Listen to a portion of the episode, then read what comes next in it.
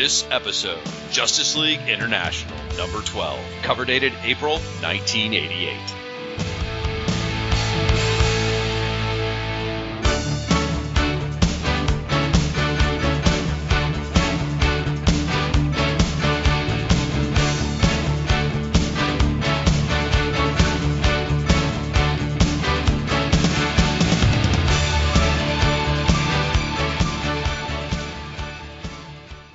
And welcome to the 12th episode of Justice League International Bwahaha Podcast, a proud member of the Fire and Water Podcast Network. My name's the Irredeemable Shag, and I'm your host. And because I'm feeling frisky today, I have invited a friend to help me with this issue of JLI. In fact, this guest not only likes comics, he creates comics for a living. Yes, folks, today's co-host is a real live comics professional. He is the creator of several series, including Love and Capes, Long Distance, and the upcoming Time and Vine. He's also done a ton of work for IDW on their My Little Pony comics, and he has written for the animated series Ultimate Spider-Man Web Warriors. Folks, please help me welcome Mr. Tom Zahler. Welcome to the embassy, Tom. Thanks for being here.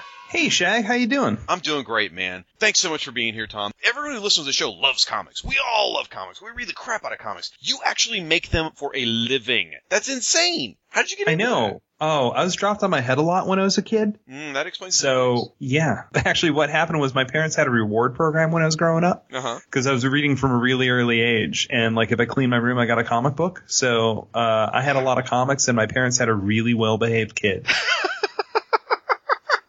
Okay. Okay. I have never not known that I wanted to do comics. Oh wow. Okay. So from the earliest age. Yeah, I, I have, like I said, no memory of not wanting to be a comic book artist. It, it, it's as close as I could get to being a Jedi, because Okay. it's kind of like some guy showed up and said, well, you know, your destiny is to become a cartoonist. Okay, but I was thinking maybe I'd go into stand-up comic. Nope, you're going to be a cartoonist. That's, that's it. It's just over. Now, see, when I was a kid, I thought I was going to grow up to be a UPS man. That didn't quite come together. But like, so when you're little Tom Zahler, because believe me, folks, he's not little anymore. The guy's like 18 feet tall. It's crazy. When I, when I rode in his car, he actually had to put the top down just because he would have bumped his head on the roof. Anyway, uh, Are you making fun of my automobile? No, your car was lovely. I'm just saying you're too freaking tall. It's uncomfortable having a conversation with you on my feet. So, what kind of comics did you envision you'd be doing when you were like, you know, little Tom Zahler? Did you imagine you'd grow up to be a Spider-Man guy or do your own thing? What did you think you would end up doing? Oh, I was, I was a hardcore DC guy. Oh, nice. Yeah, I thought I thought Justice League, I thought Superman. At the time when I was I was thinking about Superman, Superman wasn't a very good series. I mean, it was starting to it had that pre-crisis calcification Yeah. where it wasn't wasn't particularly good. And then whatever was going on would inform what I thought I should do next. I I still have what I think is an awesome Firestorm pitch. I don't Nice. I don't know if he's salvageable to that point, but I I had a way to bring back Ronnie and the Professor that I thought would make sense. You know, I think that's the the strongest iteration of Firestorm. So one of the things I think that fits nicely with having you on this show is that you are well known for doing comics with a, a humorous side to them. And JLI is, you know, all about relationships. It's all about the humor. That seems to be your specialty in what you're producing. Why don't you tell the folks at home a little bit about maybe an elevator pitch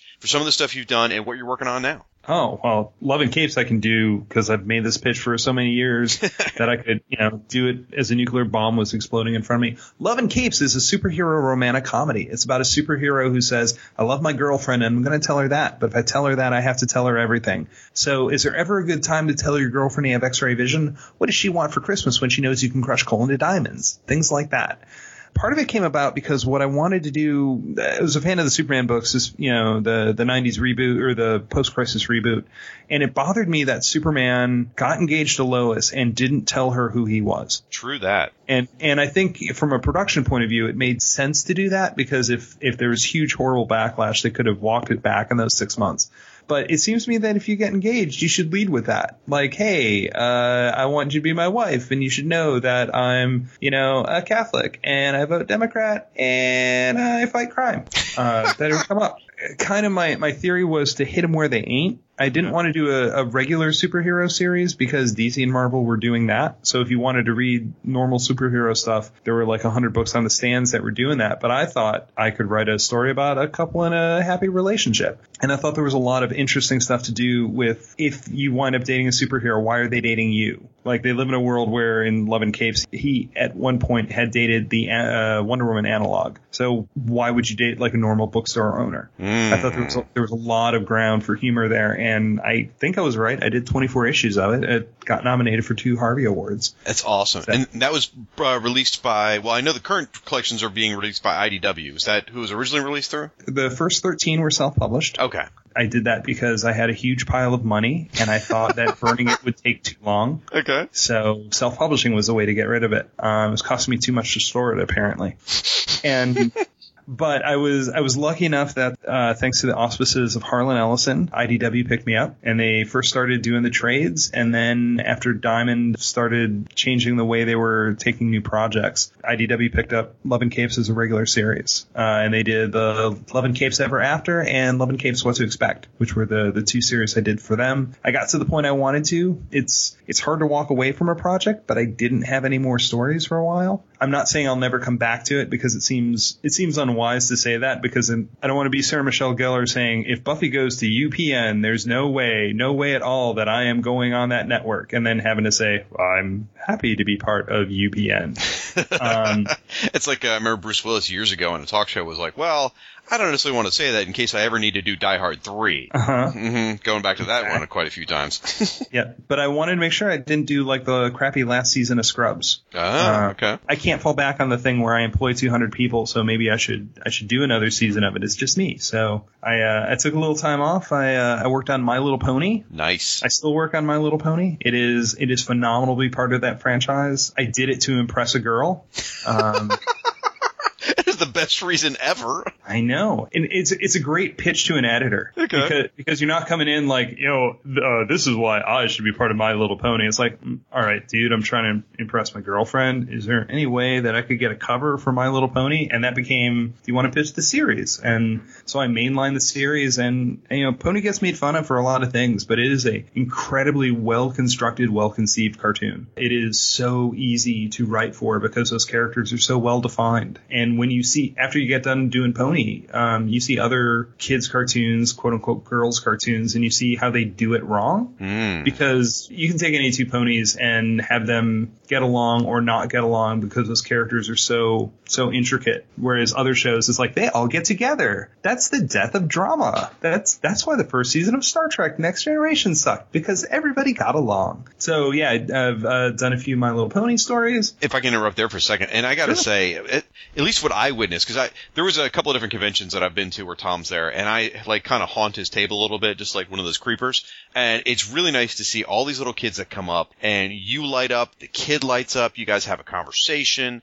You know, you either do a sketch or they buy a print from My Little Pony. It's just that's got to be so rewarding to see kids walking away with comics or prints of comic characters and being excited about it, and it's just got to make you feel so good. Honestly, it's my favorite part. I tend to post a lot of pictures of me with, you know, little kids Mhm. talking about comics. I like being able to pass that on. You know, get them reading first of all, get them excited in something, and it's just it's just like mainlining sure joy when you Mm. talk to them. It, it's the kind of thing. You know, so much of my job is me in an eight by twenty room in my house drawing with me and my cats, and that can get a little insular. So uh, it's nice to get that feedback and know that you're you're reacting to someone. Someone is reacting to the stuff that you're doing. That's awesome. So what's on what's on the drawing table right now? I am working on a book called Time and Vine, which is my follow up to my other book, Long Distance, which was about a, a couple in a long distance relationship because I'm clever with names like that. Um, Time and Vine is a story about a magical winery where if you go into the right tasting room and you drink a bottle from 1912, you go back to 1912 until you sober up. I did this because I wanted to write my wine bills off for a year. Tax research, right? exactly. Well, You know what? I don't joke about that because I got audited and that was horrible. So uh, I need to stop saying that. Um, oh. yeah. It, it actually uh, part of it came about because Kurt Busiek had some tweet about make, making a comic about a winery at some point, and I thought, hey, I know how to do that. It was not the project I thought I was going to do next. Mhm. Uh, I have a great relationship with IDW. Uh, I pitched them on the book, and they didn't bat an eye, and they're like, yeah, let's do that. So as as we record this, I'm about 15 issues from finishing up the last issue. It's going to be uh, the same format as Long Distance, where it's four 40 page comics. Okay. It'll eventually get traded up, but I'm I'm really happy with it. If I'm doing it right, it's going to be my up. You guys will cry and cry as it goes on. But Oh, I think it's I think it's gonna be really cool. It's uh, loosely based on a winery in upstate New York called Brotherhood, which is the oldest winery in the United States. And I got to go there on a research trip. A friend of mine from high school is actually a sommelier at a winery here in Ohio. So he took me behind the scenes and I got to see a lot of stuff and do research for my book. And that's that's one of the other cool things about my job is when you can can parlay the hey, I'm a writer. I would like to know more about this thing. Well, here, let me take you on a tour. That stuff is just just just so cool. That will be coming out in July from IDW. Well, I read the preview online on IDW's website, and it just really was very engaging. It grabbed me. I can't wait to read it. Thank you. And what a fun concept. I mean, I'm a, I'm a huge, huge time travel nut. Doctor Who's like in my blood. You and and me both. and I love drinking, so it's uh, it's, it's right in my wheelhouse. So I, I've done some time travel in Love and Capes and may have played a little fast and loose with it, but I'm pretty sure that the, the time travel aspect of Time and Vine is pretty locked down. Like I, a friend of mine was trying to stress test it and goes, "What if this happens?" I'm like, "This is how that's handled." What if this happens? This is how that's handled. Can you change history? This is how that's handled. And I'm, I think it is internally consistent and and hopefully will hold up that way. Well, I look forward to finding out what happens when the Daleks come in their time machine to the winery, so that should be interesting. Okay, I'm making crap up. But, uh, you know, we, we've danced around it here. We, we've talked about some of the projects you work on, and yeah, yeah, yeah, Love and Capes, yeah, yeah, yeah, Time and Vine. But really, I think what we need to hone in on, Tom, is probably the biggest achievement of your career. And that would be the character you created for Dial H for Hero when you were how old? Uh, I was 10. Uh, I think I was 11 when he when he appeared, but I was 10 when I created him. Let's face it, you peaked, man. You peaked at 11. It's all been downhill since then. so who'd you create? I created a character called Anybody, and he was a shapeshifter. He had like uh, no face, kind of like the question, Okay. and red, orange, and yellow zigzags that made up his costume. He appears in The New Adventures of Superboy number 35. He's drawn on the cover by Gil Kane. Ooh, that ain't bad. Yeah, I know. Um, I have a stat of the cover because Howard Bender is the artist who drew the inside of the book. Uh-huh. And I was at a New York Comic Convention and ran into him and asked him if he had those Dial H for Hero pages, and he didn't. But he's like, "Oh, I got this stat. I'll send it to you." So Oh. um, that's just you know because they had a stat it to if you've seen the cover, there's a giant genie taking a net and throwing it over the Superboy logo. So they had to stat everything so they could get the logo in with the net. Um, it's actually a pretty cool effect. That's awesome. And my uh, my source of eternal shame is that I did not put my full address with it, so I had to I had to follow up with that. Mm. You know, it says created by Tom Zahler, full address not given. Write us and let us know, Tom. so Way to go. Very thorough, that Tom Zahler kid. I know. A- apparently, I am I am known for mentioning this. In fact, it is how I started listening to your podcasts. because somebody told me that you were doing this thing called the Who's Who podcast. yes, yes. and that I was mentioned in an episode. And if you want me to listen to something, finding out that I'm mentioned in it is a surefire way to make that happen. I started listening with that one, and I went back and caught up, and and I've been listening to you guys ever since. To be more exact, uh, yes, invoking Tom's name does inflate his ego, which does make him appear. But I, I think it's more important. I think we were making fun of you probably because my co-host on the Fire and Water Podcast Network and on the Who's Who podcast, a little gentleman named Rob Kelly, has just a little bit of experience with you. I think isn't that right, Tom? Yeah, I don't know that you were making fun of me. I think I think Rob was, Oh, but that is I hadn't met you yet. Now Yes. I do openly mock you, Yeah. but now, now now you have nothing but targets. Right. Rob and I went to the Kubert school together. and you were roommates, weren't you? Yeah, pretty much. Or housemates? We, we had we had adjoining apartments. It's kind of a weird situation, but it it's why we became friends because we weren't actually each other's roommates. So the stuff that roommates do that drive you nuts, we would just go talk to each other about what our other roommate was doing. Okay. But yeah, it, you know, some of my best times, some of my best memories are with Rob. So which one of you was like the Jack Tripper, and which one of you was Larry? Really, is kind of what I'm wondering. Huh. I am adorable like John Ritter. Hmm. Okay. Larry had a lot of hair though. That's true. and, and in that scenario, I am totally Larry. Okay. Um, I just like the idea that you burst through people's doors and just come right into the apartment. That does seem like a very Zahler move to do. Oh, oh yeah, it was it was like Seinfeld. You just kind of walk in and go, oh, yeah. We were we were both each other's Kramer, which was great. We uh we spent time watching TV and drawing comic books at the same time. I was there as Rob did his Batman 66 pages. Nice. Um, I know he's talked about his Jesus pages. Yep. Uh, I'm I'm the one who said you have an entire crucifixion convention going on here.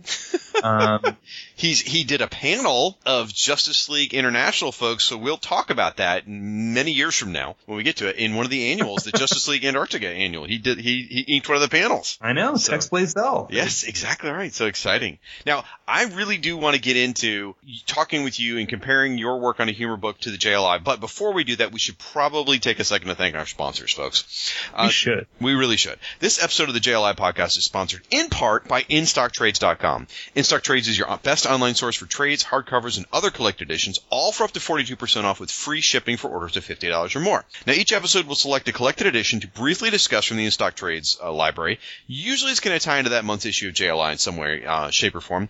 My pick is, since we're talking about, again, a book with relationships and humor and things along those, I picked a little book I found at random in the InStock library called Love and Capes Trade Paperback. It sounds interesting. Go on. No problem. Mainly because Tom was too uh, shy and polite to not mention himself. Here, I'll read you the description. Abby and Mark are typical couple. At least that's what Abby thinks. Unknown to her, her boyfriend is not just an accountant, but he's also the superpowered crime fighter, the Crusader. See Mark tell Abby he's the Crusader. See Mark tell Abby he's the Crusader. Find out how Abby deals with some of his super ex-girlfriends and learn the difference between a weakness and an allergy. Experience their first Christmas and beyond. Again, published by IDW, as we talked about, writer and artist. Now, it, apparently, I know you said you did this book, but it doesn't actually say Tom Zahler here. It says Thom, T-H-O-M, which is clearly not the name Tom. That's this is Thom Zahler, so I, I don't know what that's about.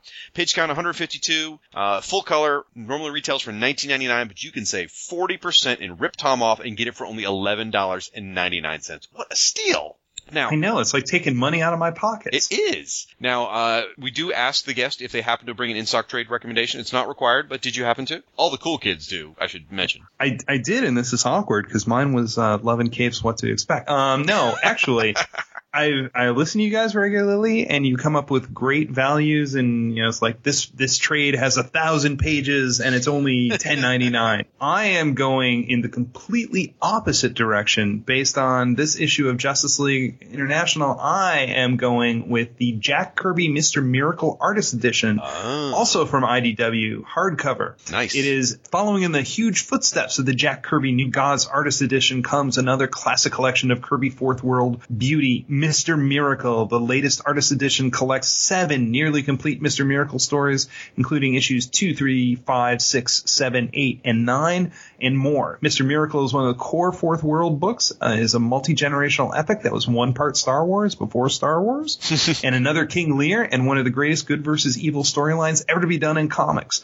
One thing is for sure, you'll never have a better chance to see the King's cosmic opus any better than in the pages of the artist edition. Shag, have you seen these artist editions? And I was going to ask you, since the numbers are so kind of quirky, I'm guessing they're taken directly from the original art- artwork. Is that what they do? They are, and they are they are reproduced full size. Oh, geez, so they're huge. They're huge. All of us cartoonists have to build new bookshelves to handle them all. uh, the the first time I heard about this, I said I don't understand why anybody would want this. I saw the Thor one and then decided I needed to have them all. Oh, Uh, IDW publishes way, way, way too many of them, so you have to get uh, you have to get very picky about it. But the Kirby ones in particular are really good because it doesn't just re- reproduce the black and white line art; it'll reproduce the pencils. Oh. Uh, so if there are blue pencils on it, you'll see that. You'll see what stuff was inked. You'll see what stuff wasn't inked. You'll see corrections that are pasted on, and you can really get a feeling of how the artist is thinking. And they're just amazing. I adore these things so much. This one is written by Jack Kirby, drawn by Jack Kirby, cover artist by Jack Kirby. 200 pages is normally $125. But you can get it for $75. And I cannot recommend these books enough. If you like seeing original art, this because for you to buy the originals that Jack Kirby had, Oh it will cost you much, much more than $75. Oh, yeah. So if you have a budget, but not an infinite budget, it is a good way to get that stuff. I, I just, I cannot recommend these books highly enough. it sounds absolutely stunning. Just gorgeous. And, and then you mentioned the Thor one, which I'm assuming was a Simonson one as well. Yep. Just, wow, breathtaking. So, Yep. folks, you need to order a couple of those uh, Love and Capes trades so that Tom can buy some more of these, I think, is what needs to happen. Yes, please. there, there's a Bill Sienkiewicz one coming out, and I need to have that too. oh, what are they doing? Is it like New Mutants? They're doing or- Demon Bear. They're doing De- New Mutants. yeah. Oh, God. Hit me right in the sweet spot. Wow. that would be oh uh. okay. Anyway, um, for this and all your other trade paperback needs, please, folks, visit InStockTrades.com. Uh, some amazing choices here, and sounds like there's a lot more we should be looking at. Wow. Okay let's get into this here. So, folks, we're going to be talking about Justice League International number 12. If you want to join the conversation, please hit us up on social media. You can find us on Twitter at JLI Podcast. Of course, we're on Facebook as Justice League International, blah, ha, ha, podcast. You can also use, use our hashtag, which is pound FW Podcasts. That's plural. Join in the conversation. Tell us what you think. Tell us about this issue. Tell us what you think about Maxwell Lord. Tell us what you think about the resolution as, as the first year comes to a conclusion. Tell us why you think Tom is unable to spell his own first name, you know, whatever you feel like talking about, please share it on the social medias. All right. Now we're going to get to the part of the show that I really don't know why I keep doing it every month. It's sort of like, uh, I don't know, self mutilation. I just keep hitting myself over and over, but it's the part of the show where we chat more with the guest because Lord knows Tom hasn't talked enough already. This is where we're going to ask you, sir, a little bit about your Justice League background. And now I want you, though, to address how you feel this book may have influenced you on some of your writing. Oh, my, uh, my origin with this particular comic, this particular series is pretty unimpressive. I bought it. I was a huge Justice League fan growing up. Um, like I said, I was always a fan of the DC books because those actually had endings as opposed to Marvel. Uh-huh. And when you're buying comics off the newsstand and your parents are the one buying them for you, you don't have any guarantee that you're going to get the next issue of anything. So having a complete story rather than that continued soap opera that was Marvel was really appealing to me. And also, I always thought the DC characters were brighter and more colorful and more interesting, and you know the power sets were were much more powerful. So I was I was pretty invested in comics in this time. Mm-hmm. I, I've read the Legends miniseries. I had followed Justice League from you know on and off as a kid, and then religiously from like the Earth Mars Wars on. So I got in at Justice League Detroit. Represent. Which in execution may have had some issues, but I thought it was a brilliant idea. Yeah, right there with you. Yeah, and the JM DeMatteis issues that wrapped it up, and where the characters got written really well just in time to be killed off. and then Justice League came out of Legends, and I was reading the hell out of Legends. So when they said, hey, we're forming a new Justice League, like immediately I am there. Justice League did influence Love and Capes. Uh, it showed me what kind of humor could be done in a book mm-hmm. because you weren't seeing a lot of bantery stuff in comics. Right. You know, dialogue was a little more punchy, a little more Stan Lee, and this really brought a character dynamic to it, which I unabashedly stole for a lot of Love and Capes. Obviously, sitcoms uh, were a big influence here, and Sorkin was a big influence, but mm. knowing that it was possible to do humor and light moments in characters, and just just the pacing of this book, because not everything was the big superhero thing. They would spend enough time with the characters that you could really get to know them and get a feeling for how they were funny, and they were all funny in their own particular way. I mean, Batman, obviously the world's greatest straight man. Yep. And Guy Gardner being, you know, the, the loud, oafish, almost Andrew Dice Clay character. And, you know, um, Martian Manhunter is constantly funny in his really, really subtle way. And Booster and Beetle, you know, were, were the Dan and Casey of, uh, my Sports Night reference from their generation. Yeah, I, I adored it. So of those characters, and, we can go beyond the ones you just mentioned, though. But who are your favorite JLI characters? And if you if you don't have just one, try and narrow it down to like three or so. Oh, I can I can do that. Um, I love Martian Manhunter. Nice. Um, I it, when you're a kid and starting off reading comic books, the powers are the most important part to you because, especially you know, reading stuff in the 70s and 80s, the characters weren't always as well developed on the DC level. So you know, someone like Firestorm, who you may have heard of, Shag, a little bit, yeah, his atomic restructuring power was such a cool power. Like when you realize he could take out the entire Justice League, you know, with a thought. Hey, Superman, nice kryptonite outfit you've got on there. And Martian Manhunter had all of Superman's powers except he could turn invisible, read your mind, and shapeshift. And anytime I saw him in a comic, I'm like, why are we not seeing more of him? He just seems so interesting, just based on his power set. And his appearances were were always, I don't know, he just he just showed up and he he kind of commanded the room a little bit. And I always wanted to see more of him. I was really glad when he became a member of Justice League Detroit because it meant we got to see him all the time. Mm-hmm. And I think the writing of him in these books are kind of the definitive Martian Manhunter because he's much smarter than you are and he can be funny when he wants to, and he can be a den mother when he wants to, but like secretly he is always amused by what's going on, and he has a he has a very visceral bond with the league you know, some people come and go. Some people, it's a, it's a, you know, they're, they're in because the editors have told them they have to be in. But John always seemed like the league was his home. And I love that about him. And then uh, past that, uh, Booster and Beetle. I was a big fan of Booster Gold. You know, I love the idea of a of a commercial superhero who is actually taking advantage of what comes along with being a superhero. Right. I like the Blue Beetle comic. I thought it had a lot of fun.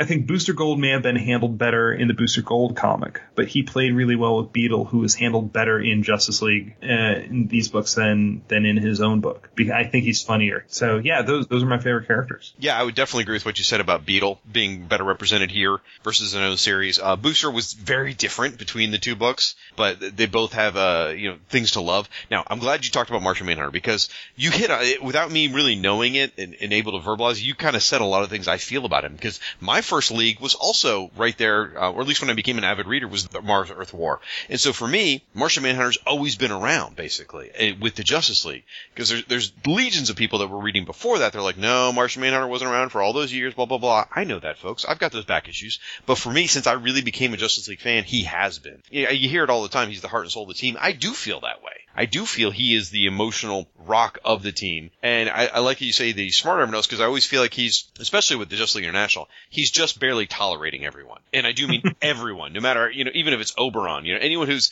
got some common sense and street sense, he's still just barely keeping it together for them. And he's, he's only there because he feels like he needs to hold the group together. And I love that aspect of the character. He's got this quiet strength to him. You know, even, you know, the first time that he's dealing with his, his newfound love of Oreos, he's just so matter of fact about, you know, Captain Marvel introduced me to them and I like them quite a bit. Where he's enjoying his own, own private joke half the time. And I, I really like that about him. I, he's probably overpowered, which is also why he's got such a such an obvious weakness. Yeah. You know, to, to keep him in check a little bit. But I just think he's a he's a cool character. I've like like every version of him. I love the um I love the Mark Badger miniseries. That Mm. that's that might be my favorite favorite story of his. You know, I like him when he's got the, the big slopey eyebrows. I like him when he was just you know the normal green guy. I, you know, he's fantastic in in Darwyn's uh, New Frontier, so good.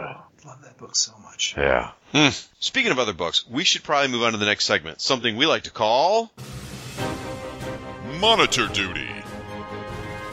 And these are other comics that were on the shelves the same month as this issue of JLI, featuring JLI members. Justice League International number 12 was on the shelves December 8th, 1987. Thanks to Mike's Amazing World of Comics for that information. So we're going to be looking at books the JLI members were featured in that were on the shelves in December of 87. First, we're going to talk about just kind of the general team appeared in various books. Tom, you want to tell us about a couple of those? Yeah, uh, Action Comics 598 was out, uh, mostly by John Byrne, uh, inked by Ty Templeton. Some members appearing from Superman's Thoughts appear in the book. We see flashbacks to bunches of them. Uh, this is the first appearance of Checkmate Oh. in, in the DC Comics, and it's early John Byrne computer graphics. Really? Uh, I haven't looked it up, but I can tell you that there's a nuclear explosion in that book, and it is very clearly done on a dot matrix printer.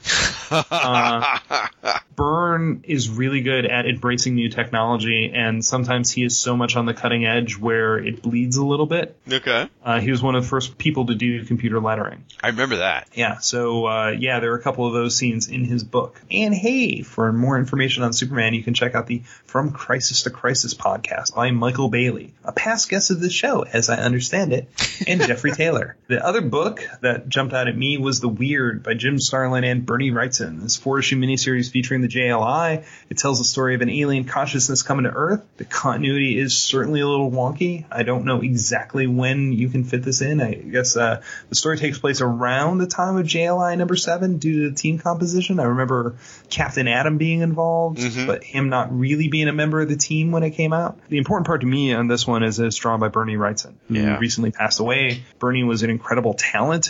There, there's a tendency to when somebody, uh, when some comics professional or some famous person dies, that people will tell stories, and the stories seem to be like, oh, and this is why he thought I was really talented, and make it about yourself. I am very explicitly not doing that. I was set up next to Bernie Wrightson at a New Orleans convention that I was at in like 2000, 2001, um, the Big Easy Con, Mhm. and he was just the nicest guy. The thing I like about so many of the creators from the beginning up to the 70s and 80s who I have had the great pleasure to run into, these are the guys who I cut my teeth reading their books. They were all so nice, and they treated you just like another professional. Yeah, there, there's a point where I was I was doing caricatures. So again, this is not about me being awesome. Don't don't think it's that kind of story. but Come on, Tom. We, we all know how this works with you, but Go ahead. Yeah, but Bernie said, "Hey, I really like your stuff." And there's this point where you look back and you go, "I too am a fan of your work, Mister Wrightson." Um, but they they treated you as contemporaries. It is it's a fantastic thing when that happens, and and Bernie was just so so awesome. That's fantastic. I'm, it's so gratifying to hear that when creators are real people who are kind and have heart, because unfortunately, you don't hear those stories as often as you hear the stories of people that aren't. It just seems to be sort of people tend to share negativity but keep positivity to themselves. So it's really nice to hear a story like that. For myself with the weird, I've actually never read it, even though it features the JLI, and I just picked it up about mm, three days ago. Uh, I was at my local comic shop and they had a, a giant. Someone brought a huge collection from the '80s, which was like, oh my gosh, I wanted to dive and swim in this box. Or actually, it was about eight boxes. It was amazing. But uh, the weird one through four was in there, so I was sure to grab that, and it's on the top of my reading stack now. Oh, cool. Uh, yeah, it's it's a fun and bizarre little book. Um, Jim Starlin was doing some superhero stuff at the time. And he brought a different sensibility to it. So, but I remember I remember liking it. I, I remember it not being what I expected it to be. So, uh, Was it weird? yes, it was by definition weird. It, Okay. uh, it nailed its concept. For more on the weird, you can check out Professor Alan Quarterbin's podcast as it was recently covered over on that show. Nice, and I think you recorded a bumper for that show I think I did, yeah. over lunch one day. All right. Uh, other members of the JLI that appeared on the shelves that month: Batman number 418 by Jim Starlin and Jim Aparo. This was the 10 Nights of the Beast Part Two. Oh, great stuff. Yeah, I think that might be the one where the beast figures out that it's easier to chop through his own hand than it is through a rope. Well, okay. There, you know, there's a big story about that. I mean, they, they people have contacted uh, Starlin and asked about that, or maybe it was Aparo. I guess it was Starlin. They come and they and the gist of it is it is miscolored. It's supposed to be a steel cable. Oh, you know, I think I did hear that. Yeah, that, that makes a lot more sense. So got got to come to the defense, even though it's it's better to go for the joke because it's fun to make fun of KG Beast, but because the name's su- I love the name, it's so goofy fun. So that has that has uh, been explained to me. So. Aha. Also on the shelves, Detective Comics number 584 by John Wagner, Alan Grant, and Norm Breyfogle. Oh, the angels should sing every time someone says Norm Breyfogle's name. But uh, it was Batman versus the Ventriloquist and the Dummy. Nice. And for more on Batman during this era, check out our network's Batman Nightcast by Chris Franklin and Ryan Daly, both past guests of this show. Also on the shelves was Blue Beetle number 23, coming towards the end of that series, folks, by Len Wein and Don Heck. And it's Blue Beetle versus the Madmen again. And for more on Blue Beetle, check out the Beetlemania podcast by our buddies Jay Jones and Tim Wallace. Tim's also a former guest of the show. Or you can check out the Kord Industries blog by Tim. Captain Atom number 13 was on the shelves by Cary Bates, Greg Weisman, and Pat Broderick. It's Christmas! And Captain Atom's feeling out of place. And at the end of the issue, he gets to meet Nightshade. That's a pretty cool little connection with Charlton. For more on Captain Atom, check out Jay Jones' coverage over on the Silver and Gold podcast and the Splitting Atoms blog. And finally, Green Arrow number three by Mike Grell and Ed Hannigan. Black Canary faces off against a group of thieves, helping her to face her fears after being victimized in a previous Green Arrow story. And uh, sadly, we are getting closer to the end of Black Canary in the JLI as she leaves for the Green Arrow book. Very, very sad. For more on Green Arrow, check out the Warlord Worlds podcast with our buddies Darren and Sutherland. And for more on Black Canary, check out the Power of Fishnets podcast by our buddy Ryan Daly, again, former guest of this show. Well, that's a lot of good comics right there. That is. 80s were the best time in comics for me. Oh my gosh, it is the golden age. I mean, they say that uh, for every comic fan, the golden age is when you were 12. Um, Mhm. That's that's not that far off, you know. Uh, the, it, like my sweet spot of reading comics, where I find my joy, which is where I try and focus, is probably around like I don't know, 19 eh, for DC at least, it's like around 1983 up through about 1995. That's like for me, all of that's glorious. More more so in the 80s and the 90s, but that's just when I I'm my happiest reading that stuff. Yeah, same here. Right before the crisis, going on through yeah the early but uh, before everybody started wearing like leather jackets and having mullets. Okay, now I do kind of dig some of the leather jackets and mullets. That's why I go as far as 95, sir. but anyway, well, we, we should take a podcast promo break. We'll play some commercials from our friends. And when we come back, folks, we're going to talk about finally Justice League International number 12.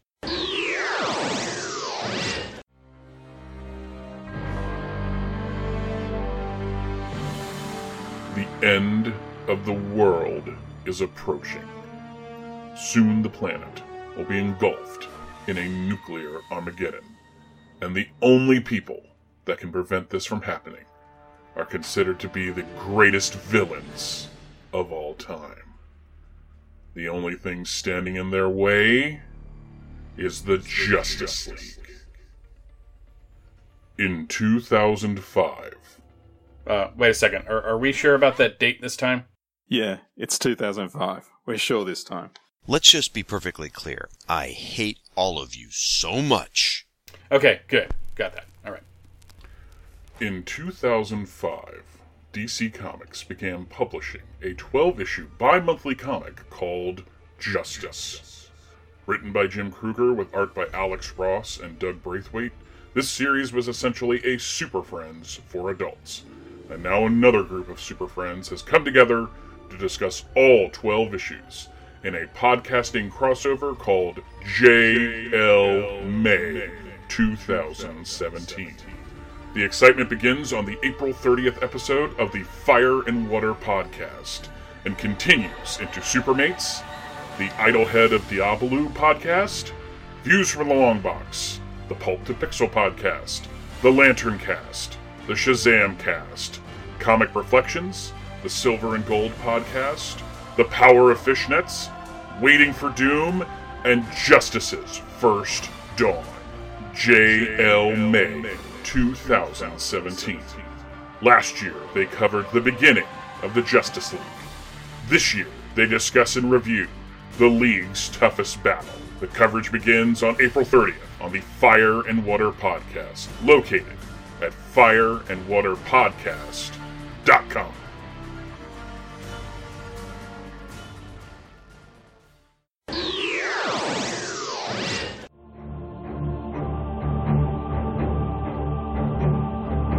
In 1984, I was 10 years old, and a strange light lit up the park behind my house.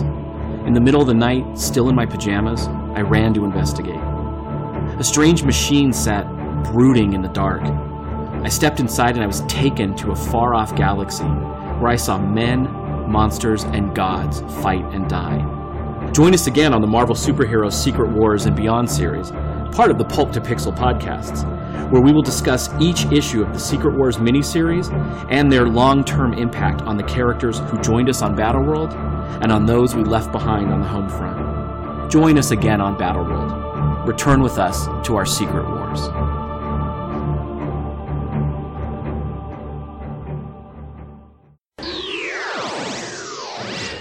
We're back from break. And folks, as we go through this issue, if you want to see pictures or images from this issue, please head out to our website, which is fireandwaterpodcast.com. Go to the Just League International show. You'll find a post for issue number 12. You'll also find a gallery post. And there we'll pick out some of the panels that we're going to talk about that are, are worth discussing, and those will appear on the page so you can follow along if you can't seem to locate your copy. And if you can't seem to locate your copy, please go sit in the corner for a few minutes because you just don't have your priorities straight. So, this is Justice League International number 12, published by DC Comics, cover dated April 1988, cover price 75 cents. This is number 12. This is a bonus anniversary issue, one year celebrating. They didn't even go for double size, and yet it feels it by the time you end up reading this thing.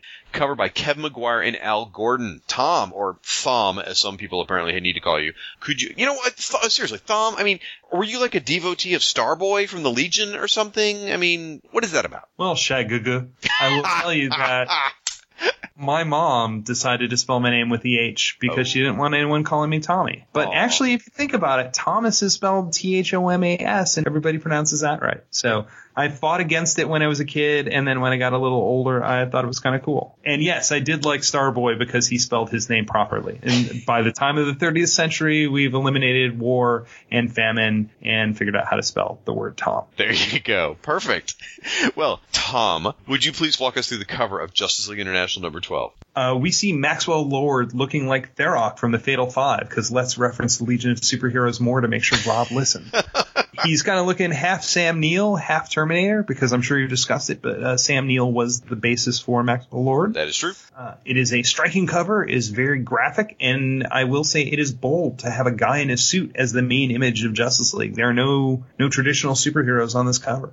I will also say that honestly, I don't care for it. Um, Wow. Max's facial expression is a little pained and forced to try to make it fit with the robot half. Um, it just seems uncomfortable. I mean, it's it's well rendered, but it it doesn't I don't know, it doesn't hold up as much as I wanted it to. I, I, I can see what you're saying there. It's it's not as artistically attractive as some of the others, but it is bold. I don't think you can miss this cover. And I, I, I do want to talk about Maxwell Lord, and I kind of have that earmarked for the end because it's a, an interesting conversation. So I think the, the casual reader who's probably aware of Maxwell Lord at this point, though, is going to see this cover and go, "What the funk? I got to find out what this is about."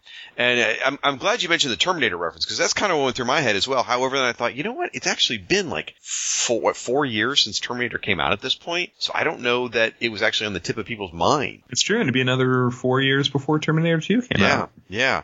It is well, not being the most attractive of covers. I think it is very striking. I think it would be hard to miss it on the shelves. Also, you've got that really strong yellow, the really strong orange. While Max does look pained, it is still uh, the detail work on his face is just really still very impressive, and the shadowing. I like that part of it. Oh yeah, it is. It is exceedingly well rendered, and you're right. Yeah, it is a it's a very bold graphic cover. That the background has uh, like a starburst pattern that's very much a it's graphic. It's not rendered by hand. It's it's like a zipatone or something like Yeah. that. Now, with all that said, you put this up against the cover of number one or the cover of number 10 or something. Yeah, th- those other covers are going to win. Sorry, folks, hands down. But I don't think it's as bad as Tom says, and Tom's just, he's judgmental. That seems to be his nature. Yeah, I'm cranky. so, uh, it does say the inside story Maxwell Lord, man or machine. We've been waiting all year to find out this guy, and it's finally come to a head. So, uh, creative credits, real quick, are plot and breakdowns by Keith Giffen, script by J.M. DeMatteis, penciler Kevin Maguire, inker Al Gordon, letter Bob Lappan. Yes, Bob Lappan, hot dog. Colorist Gene D'Angelo, and editor Andy Helfer. Same crew as usual. And uh, the title of the issue is Who is Maxwell Lord? Tom, why don't you take us through the first half of the issue? Sure. We open up with a giant splash of Metron looking very intense and also showing how much we need computer color in a few years because it seems really flat to me. Uh, He is being very cross with the Justice League, who last issue found this computer facility after following a giant robot back to its lair. Mr. Miracle is trying to protect his teammates from Metron's wrath in a particularly cool scene, reminding you that the new gods are in fact gods. All while Captain Atom is just trying to ask, what does God need with a floating wheelchair? Star Trek Five. Never not funny, except when you watched it. Uh, but Metron is having none of it and starts glowing, causing all the JLIers to cower while Mr. Miracle talks him down. We also see that all this is being monitored by Maxwell Lord's computer, who is surprised to learn that Mr. Miracle is a new god and High Father's son. Apparently, he kept that on the down low. Metron says that he was drawn here by his retrieval unit screaming out in pain, and Mr. Miracle realized that this was a setup to have Metron eliminate the League. Metron cuts Miracle off because he has no need of exposition, and in 30 seconds figures out what's going on, while Max's computer realizes the jig is up and needs to exit stage right. We cut to a subplot where we find the Dome, the headquarters of the Global Guardians, and they are losing their funding because the new Justice League International is getting all their UN funding. Tuatara of New Zealand is seen sulking away because they no longer get free parking, which is weird since his power was to see the future. You would think you would have seen that coming. Super 80s haircut wearing Green Flame and Ice Maiden are disappointed to see their paychecks are short, and this will also be their last paycheck. Dr. Mist offers to be nice or creepy, depending on how you read the scene, to help out Ice Maiden, while Green Flame totally creepily tries to flirt her way into a bigger check. The two girls leave, deciding that th- since this is their last check, they're going to go on a last binge, showing they manage their finances as well as Shag does. hey, you're not wrong necessarily, but anyway, continue. seen the stuff you buy at Heroes Con. Uh, then the next scene is the heroes who will become Fire and Ice in Rio by the CO, my favorite caption of the issue, where they decide to hatch a new plan for employment and then head to the closest JLI embassy. We cut back to the mountain where Metron has destroyed his retrieval unit off camera in the time that it took Green Flame and Ice Maiden to book a transatlantic flight and land in Brazil.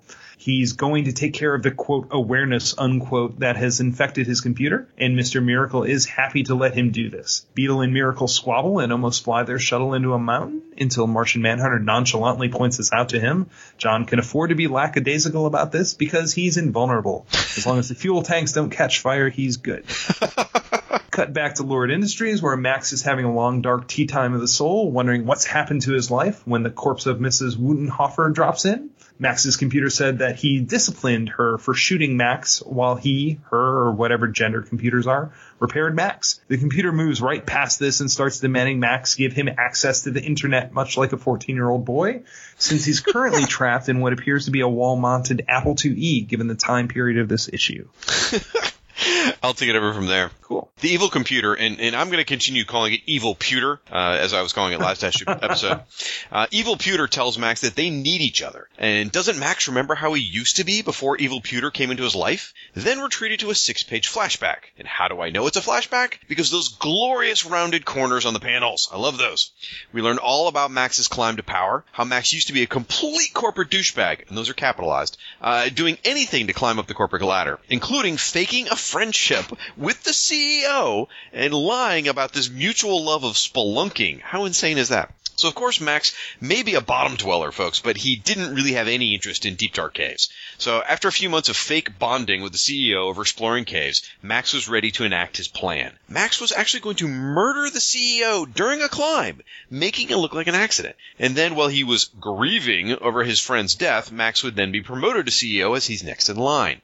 Nice plan, except before Max could murder the CEO, the boss had an actual accident and fell down a cave shaft. Perfect, right? Except that the boss was still alive at the bottom of the cave. And Max had a change of heart. Was it because Max actually cared? Or was this because he was scared of the whole situation? We don't know. But we do know that Max climbed down after the CEO. During Max's descent, Max came upon this strange light. Upon examination, the light was coming from a computer deep inside the cave. What? A computer in a cave? No, no, it's not the back computer, folks. This is the sentient evil pewter we've been talking about. And it has decided it needed to save Earth's population from themselves. So the computer messed with Max's brain a bit, showing him the path to power. With that, the rescue attempt for his CEO was completely forgotten, and Maxwell Lord was reborn. We see how Max rose to power and wealth, forming Maxwell Lord Enterprises, hobnobbing with the rich and most powerful people in the world. All the while, Max and Evil Pewter were working towards their plan.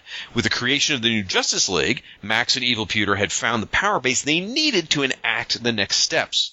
So, manipulating events, Max recruited Dr. Light to join the Justice League, and he hired these terrorists to attack the United Nations building. Hmm, might sound familiar. That's the plot to Justice League number one we covered. Then Max brought in Booster Gold to join the team, and he hired the Royal Flush Gang at the same time to cinch the deal. Again, plot of Justice League number four. Then came getting the Justice League International status. Now, this took Max pulling a few favors, but Evil Pewter took it up a notch and actually attacked the Earth with a floating satellite belonging to Metron. And uh, that was from Justice League number seven. So, with the flashback over, Max can't help but feel he feels like scum for what they've done. Now, now what's happened? What's changed? Because you know, throughout all this, Max was totally on board. So, uh, Evil Pewter is still insisting on Max upload the program to a larger computer. Man, it's the 80s. Where's Matthew Broderick when you need him, right? After all, being stuck in that Apple IIe, or maybe it's a Commodore 64, really sucked. And Max is feeling every bit of darkness in his soul is tied up in the evil pewter. And why does he feel differently now? And then he realizes when Mrs. Wutenhofer, greatest name ever, when Mrs. Wutenhofer shot him six times, Max actually died. The old Max died, that is. The man that came back from death has had enough of evil pewter and its schemes. With that, Max dramatically smashes the computer and evil pewter and the Commodore 64 forever. Success, Max is free. He stopped the evil pewter all by himself. He didn't even need the Justice League's help. But, uh-oh, turns out that Max is also free of the medical repairs that Evil Pewter did for him, uh, for his body after he got shot, and Max now begins to bleed from all six of the bullet wounds, and slowly collapses to the ground thinking, now we write fini to a very ugly story. Simultaneously, with Evil Pewter destroyed, Metron sees no need to hang around and he just splits. The League's a little shocked uh, after the suddenness of it, and they didn't do anything. But uh, you get to see a few fun moments with Guy Gardner missing Captain Marvel sing-alongs, and, and Beetle and Mr. Miracle making some Star Wars jokes. And uh, the final scene, it's very touching. It's at a hospital the next day, and it's with Mr. Miracle and Oberon, and they're visiting the unconscious Maxwell Lord in the hospital. Luckily, the League found Max while he was bleeding and rushed him to the hospital before it was too late. And they explain uh, in their discussions, we find out that the Martian Manhunter read Max's unconscious mind to understand exactly what happened. So now the Justice League know what Max has been doing for the last several months. But they also know that Max is a changed man. So the decision has been left with Martian Manhunter whether Max should be allowed to remain with the team. And the last shot is a close up of the JLI communicator in Max's hand, placed there by Martian Manhunter.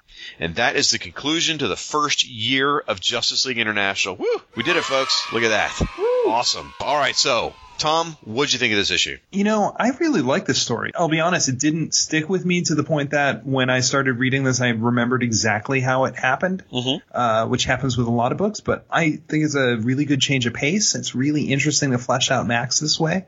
I had forgotten how much of a mystery he was at this point, and Yeah. that you know he I don't think he had developed his uh, his mental powers yet. Nope. that wasn't an issue yet. Uh, but it's what monthly comics do so well because you you get used to. It's almost like binge watching a Netflix series when you read these in trade, and you forget that you would get that month where the story was completely different and it wasn't the issue you were thinking you were going to get, and it was it was a very different way of telling a story. Um, I'm also surprised because I was reading this on Comixology, so I didn't have the physical issue in front of me because it's up in my attic in a box that's probably not labeled as well as it should be. So I was reading on Comixology, but I didn't know what page I was on at any point, and I was surprised at how thick it is.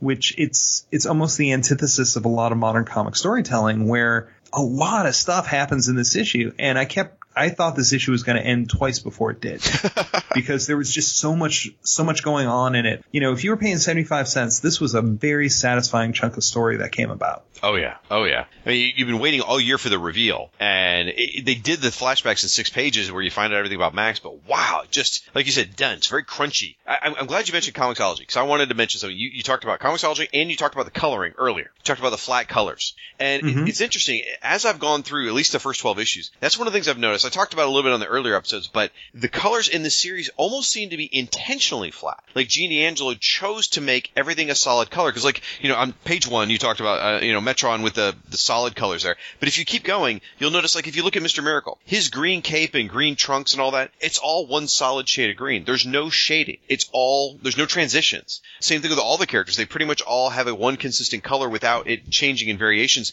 And it almost seems intentional because sometimes they'll show that in an issue where something else transitions in colors, but the hero's colors don't. It's almost like they were planning for an action figure line or something, or or, or just very intentionally wanted the colors to be bright and bold and never mistaking anything. It's I, I as a, I was a comic creator. I don't know if you've ever come across anyone doing that cho- the color choices like that on purpose or not. Uh, not in a while, but the, the thing about this is computer coloring didn't come about really until 92, 93, Mhm. because we actually took a tour of the DC offices where they were talking about it. Oh, so they were still operating under the limited 64 color palette that they had where everything was a, a 25, a 50, or a 75% gradation. Mm-hmm. And you see Maguire do these really interesting, I don't, I think they're probably zipatone patterns, but I'm not sure. But he wasn't using like the standard dot pattern where the dots are all in a very tight and like perpendicular grid.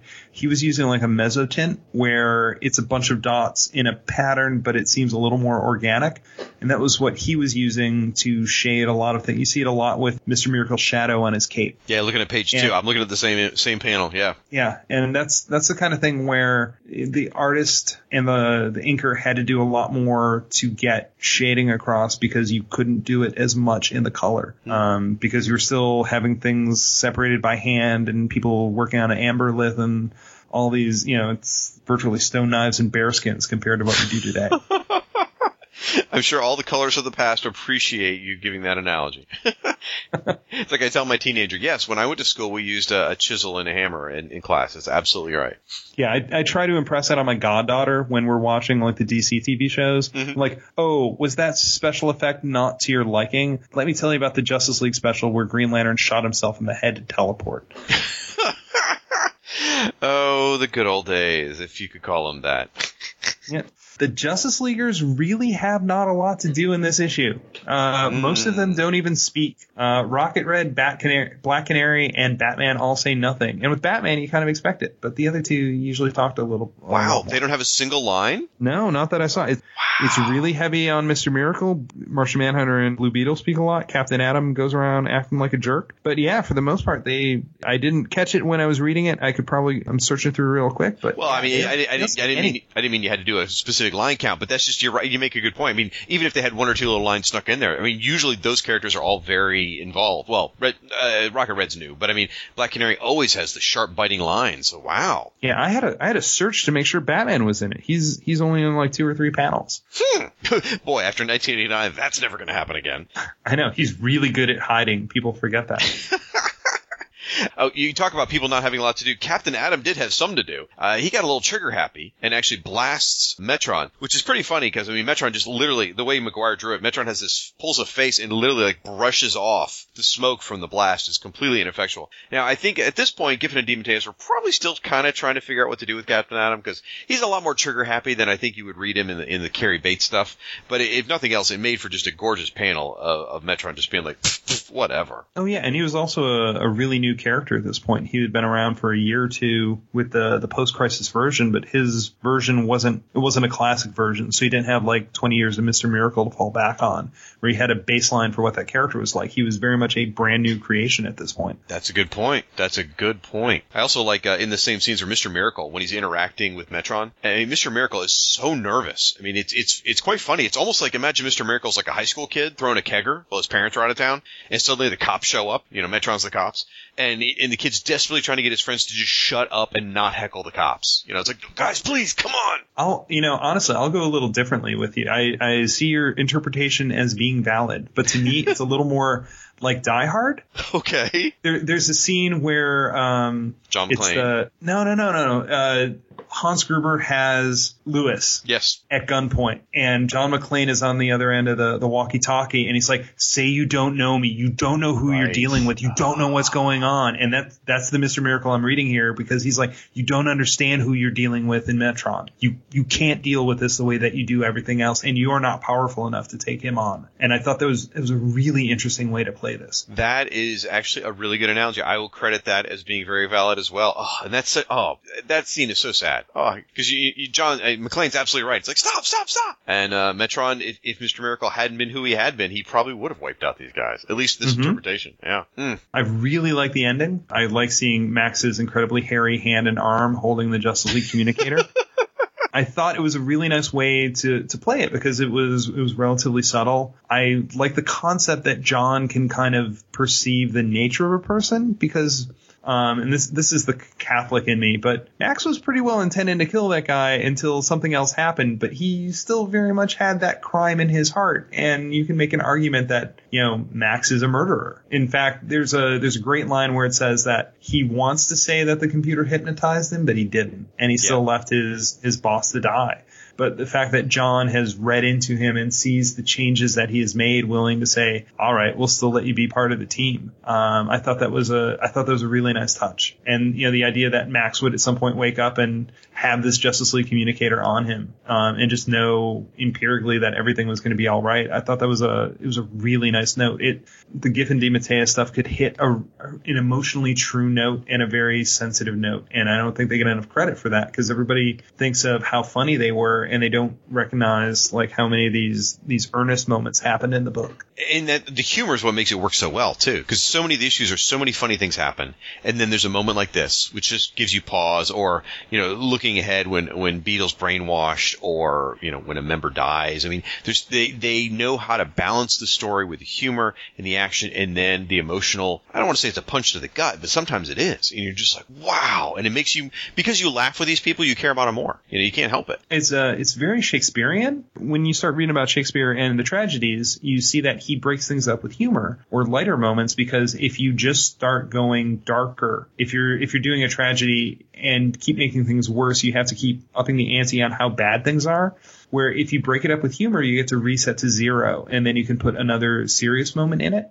So kind of the same way in Justice League, they have lots of humorous scenes so that when they have scenes of any emotional impact, they have a little more resonance than if they were doing, so they're not doing just serious stuff all the way through and they're not doing just humor all the way through. Um, they're, they're bouncing back and forth and it, it makes each one a little more effective. Absolutely. Now, since we're talking about Max, I'm gonna I'm, I'm gonna dive a little bit more. Actually, I'm gonna back up a few pages first. The pages with Max dealing with evil pewter back and forth. You know, and you sort of touched on it when you mentioned the cover. Max is just a guy in a shirt and tie, and that's it. He's interacting with screen. That could have been like an incredibly boring set of pages, but Maguire managed to use whether it's the the framing in the panel, and really for me, what it is is Max's facial expressions during these scenes. They're just outstanding and completely engaging. I mean, you could almost do it without the dialogue. You know exactly what Max is thinking in every panel just from the way he's drawn. It's absolutely amazing how well that was done. He's got some really good body language in here too. There's a there's a scene of Max leaning up against the water cooler Mm-hmm. that just tells you everything you need to know about that character. Yeah. The scene where in the in the first part of the Maxwell Lord flashback, you see him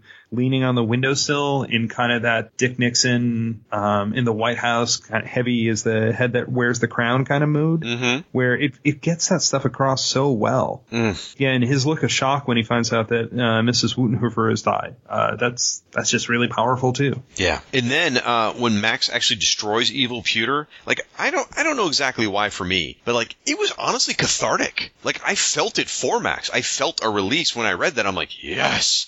Ah, like I, I felt a huge exhale as he destroyed Evil Pewter, and it just it felt wonderful. And then following that, the the sad moments of Max just sort of trying to shuffle to the door as he's bleeding out and realizes it's all over, and and, and realizes that it's been an ugly story, and he just collapses. Very again, very touching, very powerful stuff. Yeah, it's such a it's such a quiet moment, and it plays so well because it's not it's not forced overly dramatic. It's not tilted camera angles and close ups, and it's just very matter of fact that he's dying in front of the door. Yeah. Mm. So, all right. Here, here's the topic I was going to say for the end, but let's do this now since we're talking about Max. I, I think it's interesting that the importance of Maxwell Lord as a character into this team and the influence he had and the emotional connection, as we just discussed, that you feel with him, and he's only 12 issues old. Truthfully, we didn't really meet him very much till, like, in depth till issue four. So, um, and so that would put us at eight months old. And I mean, I maybe I'm projecting more because I read this series in I joined it later, but I think the readers were very invested in Max at this point to make him the focal point of this entire issue and have that emotional moment at the end. The question I put to, out there is I can't think personally of a supporting character that any of the mainstream companies have introduced in the last 20 years into you know that has that the mainstream audience has adopted and accepted after just 12 issues as being as being someone they care about. People come and go, certainly supporting cast, but I can't think of anyone that had the kind of impact that Maxwell Lord had. Uh, Can you think? I'm, I'm probably putting you on the spot, but can you think of anybody that got introduced that people just gravitated to and went, yes? You are there. There are a couple characters I can think of, but I don't know how fast it happened because a lot of the stuff I read, I read in trade now. Yeah. Like like Maria Hill in the Iron Man books. Okay. Became Yeah. a character that people really liked. I don't know how long that took. Um, Um, Kitty Pry- Bendis Bendis did a good job. I was reading them, those books as they came out, and she started off in Avengers. Bendis did a good job with her, actually building her and introducing her pretty quickly. So um, that, that's that's a decent one. There, I'll give you that one. Yeah, um, Kitty Pryde um, for coming into an X Men team that had existed for five, almost ten years at that point. I thought she blended with the team really well and and became pretty engaged. Okay, well, I'll, I will definitely give you that, but I, I'm saying in the last 20 years. Uh, So we're talking since 20. like the 90s, since since the boom, if you will. Yeah, that's true. The the only other person I can even remotely think of is uh, Miles Morales, but I I haven't read the Ultimate Spider-Man stuff. Ironically, having written Ultimate Spider-Man, That's true. I don't know how long it took people to gravitate towards that character. and I don't know- know at what speed they introduced him into the book. And not to But- burst your bubble on that one, though, I will say Miles isn't a supporting character. Well, he he was, and then he becomes Spider-Man, right? You, Well- you need to build him to enough of a character that you want to see him take on the mantle. Did I? No, I, I didn't read his original appearances, but didn't he pretty much start off right as Spider-Man, kind of like a Kyle Rayner thing? Is like right out of the gate they were the character. Oh, you might be right. I thought he went to school with him, but they've they've retold that story so many times that I never and I don't know exactly where he fits into things. Yeah. So, but this the Maxwell Lord story though, it does a it does a great job with a supporting character because he doesn't have the advantage of being a hero with a team who can who can mesh with them in the middle of a battle or in the traditional superhero stuff. He has to get people uh, the they have to get people to like the character even though he is he's essentially like a Perry White type character. Yeah. Like he's he's not involved in the action stuff. He's involved in the quiet moments. The, all the characters I can think of, you know, like you mentioned Perry White or Steve Lombard or anything like that, they're all 30, 40, 50 years have been around now, and that's kind of why they've stayed around is they've been around so long.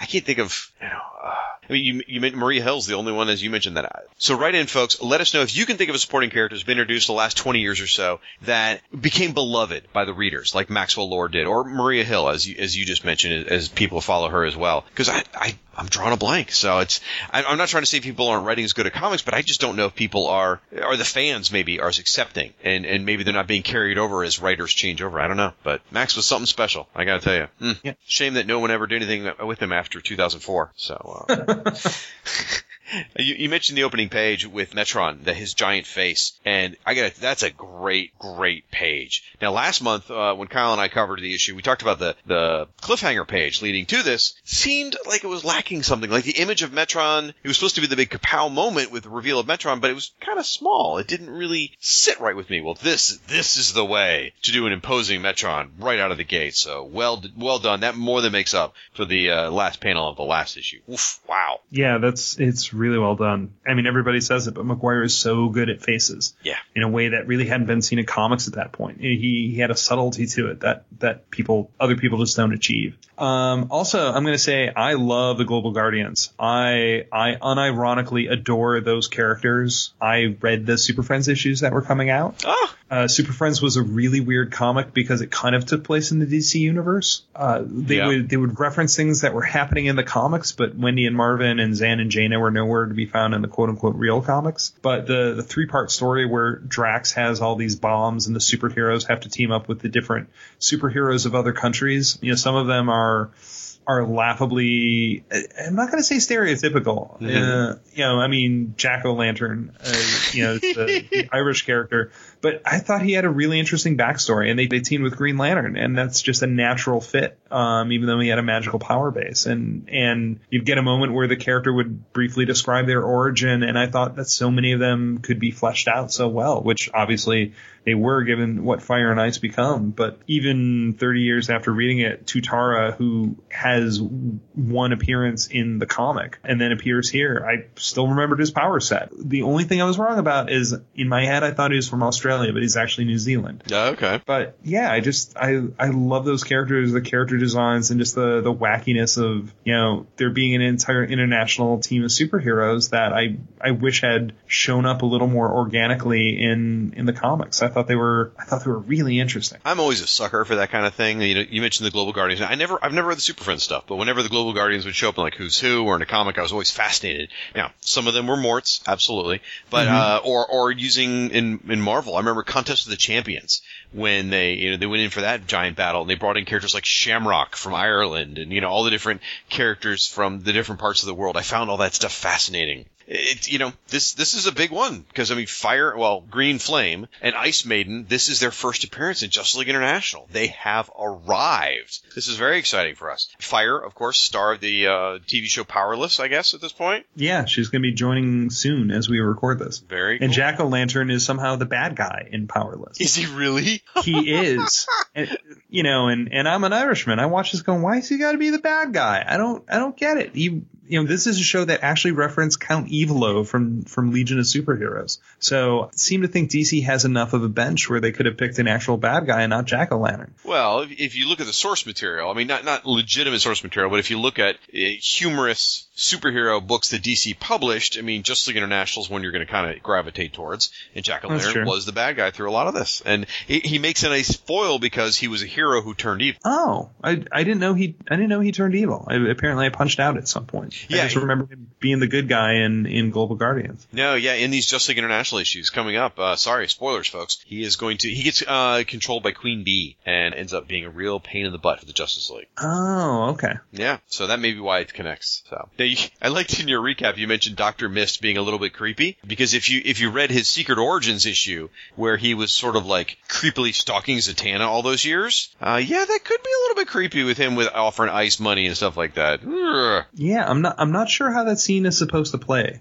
uh, especially given the the fire scene that comes right after that. Yeah, she she is uh, you know right out of the gate she is all about sex appeal. They they don't hide it. It's right there on Front Street, and it's very different from the portrayal of any female character we've seen in this series so far. Uh, now, for me, I'm perfectly fine with that. I'll say it. she's hot, and I can say that because she's got fire powers without being a, a sexist. But that is something that they started playing with in the series that they hadn't dabbled in before because it's a, she, she's a stereotype that you know isn't necessarily looked on as positive yet, but she's got the counterbalance with ice. So it works nicely. Yeah, they had a they had a good range of characters, and I I thought it was interesting just to to choose to do those characters and not bring in anyone else from any other. You know, th there were certainly other characters they could have brought in at this point or created new ones because they didn't have any problems creating Maxwell Lord. Mm-hmm. You know, to to salvage two characters from Super Friends and have them go on to become the characters they did. That that shows either a lot of foresight or how good the writing of Giffen and DeMatteis was. Probably both. I imagine too at this point they had been given the notice that they were losing Black Canary because I think this is one of her. I don't mean to speak out of turn because I don't remember the detail of it, but we're we're pretty much at the end of her tenure. Uh, we might see her again once or twice, and there's a, a very sad farewell scene with Oberon in an upcoming issue uh, that's just done over the phone when she leaves the team. So they, you know, knowing they were losing pretty much their, you know, standout female character, they knew they had to replace her. So bringing in Fire and Ice was a good uh, supplement, and then Big Barda as well. So I mean, it takes three people to replace Black Canary, uh, three women. now, um, a couple different things just to wrap up here in my comments. I talked about this last episode. The interesting thing from a panel design, because Keith Giffen did the layouts here, is all the scenes that are from the perspective of Evil Pewter. When Evil Pewter is talking or talking about a, a scenario, it's always done in a nine-panel grid, which I love. And even on the pages where it's not actually nine panels, like I'll just give you an example here. Page four, the bottom two thirds of the page are nine-panel grid because it's Evil Pewter who's who's communicating. The top panel is not Evil Pewter, so it's not in the nine-panel grid format. So you don't. So I guess what I'm trying to say is you don't get nine panels, but it's still in that grid format when it's from the Pewter's perspective.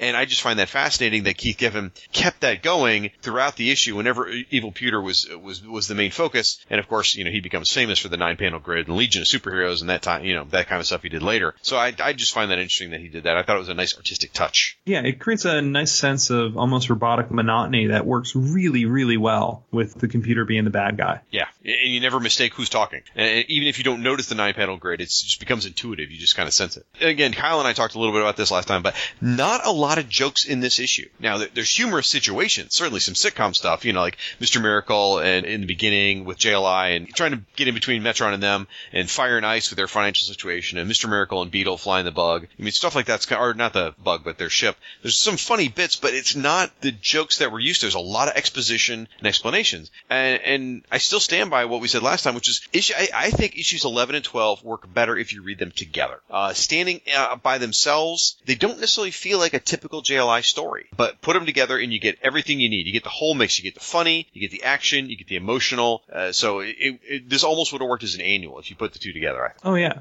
Well, again, awesome story. Really, I mean, certainly I, I nitpicked all through that because that's what I do. I'm an uber nerd, but really enjoy this issue. I think you were right. Uh, it has a lot of crunch, a lot of depth in this one. I read it too on Comixology. I read it in panel by panel mode, which I absolutely love doing. And uh, you're right, it just keeps going. It keeps going, and there's and it's a lot of talking, but that's okay. It was all engaging. At never point was I bored. So Yeah, it's it's nice to have a lot of story. Hmm. Well, you know what? There's some other things we should talk about in this comic. There are some fun house ads. Why don't we take a second to talk about those? The uh, the first house ad is a half pager with Warlord, and it says, "A new land, a new fight for freedom, a very old enemy, Maddox Revenge, a special three part saga by Michael Fleisher and Jan Duursema, beginning in February in Warlord. Issues 129, 130, and 131. Story so good they canceled the book like a month later. So I wasn't reading Warlord at this point, but I have actually just in the last couple years gone on a Warlord buying binge, and I have nearly all 130 something odd issues sitting in a loan box waiting for me to read. Are, were you a Warlord guy? I was not. I had the I had the action figure Okay, because yeah, there were so few. Yeah, there were so few superhero action figures to have that you're like, oh my god, I can't believe they're doing Warlord. It's kind of the same reason I have every Tomar-Re action figure ever made. um, I read a couple stories. I was like Mike Grell. This probably wasn't Sure. my cup of tea, but the more I know about comics publishing history, the idea that Warlord's comic managed to survive for you know 130 some issues when so many tastes were changing. You know, so many books at this time were going to be just superhero books. That Sergeant Rock survived as long as it did, and that Warlord survived as long as it did. It, it definitely had a fan base. And I would be uh, neglect in my uh, duties if I didn't mention that Jan Duursema went to the Kubert School. Yes, yes, she did. And there's also an ad for 321 Contact, which I loved as a kid. Yes, On, uh, yes. absolutely love that show. And it, it's seeing those people with the giant snake in the ad, it's like, oh yeah, I totally remember these guys. now, speaking of Warlord, real quick, I will say part of what has attracted me to it is I talked about my sweet spot, you know, 1983 to like 1995, and I've read so many DC comics from that period. There's not a lot I haven't read. And so I started looking one day going, what haven't I read from this era? And this is one of the standout books that I noticed. I did read a couple issues I got out of a 50 cent bin and I was like, wow, this is super fun. And so I, uh, it, it's clicked with me now. So I'm, I'm really excited to get into it. Now, unfortunately, the DNA agents I just bought from the 80s have, have somehow supplanted my Warlord reading project, but, uh, we'll, we'll get through all of it one way or another. You want to pace yourself. DNA Agents is so good. I've read like first, I don't know, five or six issues. I'm loving it. All right. Uh, next ad is for The Phantom by Peter David, Joe Orlando, and Dennis Janke. For 21 generations, the Phantom has stood fast as the protector of his people, and if he loses this fight, the current Phantom will be the last. So is this a Janke cover? Is that what we're looking at here? Uh, no, I think it's Joe Orlando who drew it. Oh, really? Oh, I thought he Yeah. was helping Peter with the writing. Okay, I see. No, no. Wow. Okay. So now, did you read this one? I read this. I am a huge Phantom fan. Okay. Um, I remember the first time I saw a Sunday comic from the newspaper reading the Phantom is when he found his Stegosaurus. And I just, I fell in love with this character. I love the generational nature of the character. Mhm. And Peter David takes a lot of flack for a lot of things. His Phantom series is brilliant because there's a thing that I notice with comic book adaptations, that Phantom not being an adaptation. But like when you read the original Dark Horse run of Buffy, it feels like everybody's rejected spec scripts because it's a, it's a lot of the characters talking in the library being funny, which works when you have actors and it works less well when it's on a page. Where when Joss Whedon came on and started writing the Angel issues, he started doing all the stuff he couldn't do in the TV show. So he had, you know, a giant 10 foot monster that fought Angel and did all the stunts that he couldn't afford to do. Peter David takes advantage of this being a comic book series. It's a really interesting, like, two part story. It takes place in the present and it also takes place with, I think, the 15th Phantom, uh, who gets captured by pirates. And it cuts back and forth between the two in a way that you wouldn't be able to do in a comic strip. It took, it took every advantage of it being a four issue miniseries comic to tell this long form story that was excellent. And then, uh, eventually the book would get picked up, I think, for another year. It's drawn by Luke McDonnell and it's written by Mark Verheiden. And I love those issues too. They are very different than the Peter David issues, but there's an issue where the Phantom places his mark on somebody without punching him because the mark is not the thing. Uh, the Phantom has two rings. He has the, the good ring and the bad ring. Uh, the bad ring has the skull. And when he, you know, he punches you and then there's always the part where the characters say mark dot dot dot never comes off. And if he gives you the good ring, you're under his protection and his wife has one. So I always wanted to see the scene where, you know, he, like, how do you do that to here? Let me just punch you, but it's going to be awesome after that.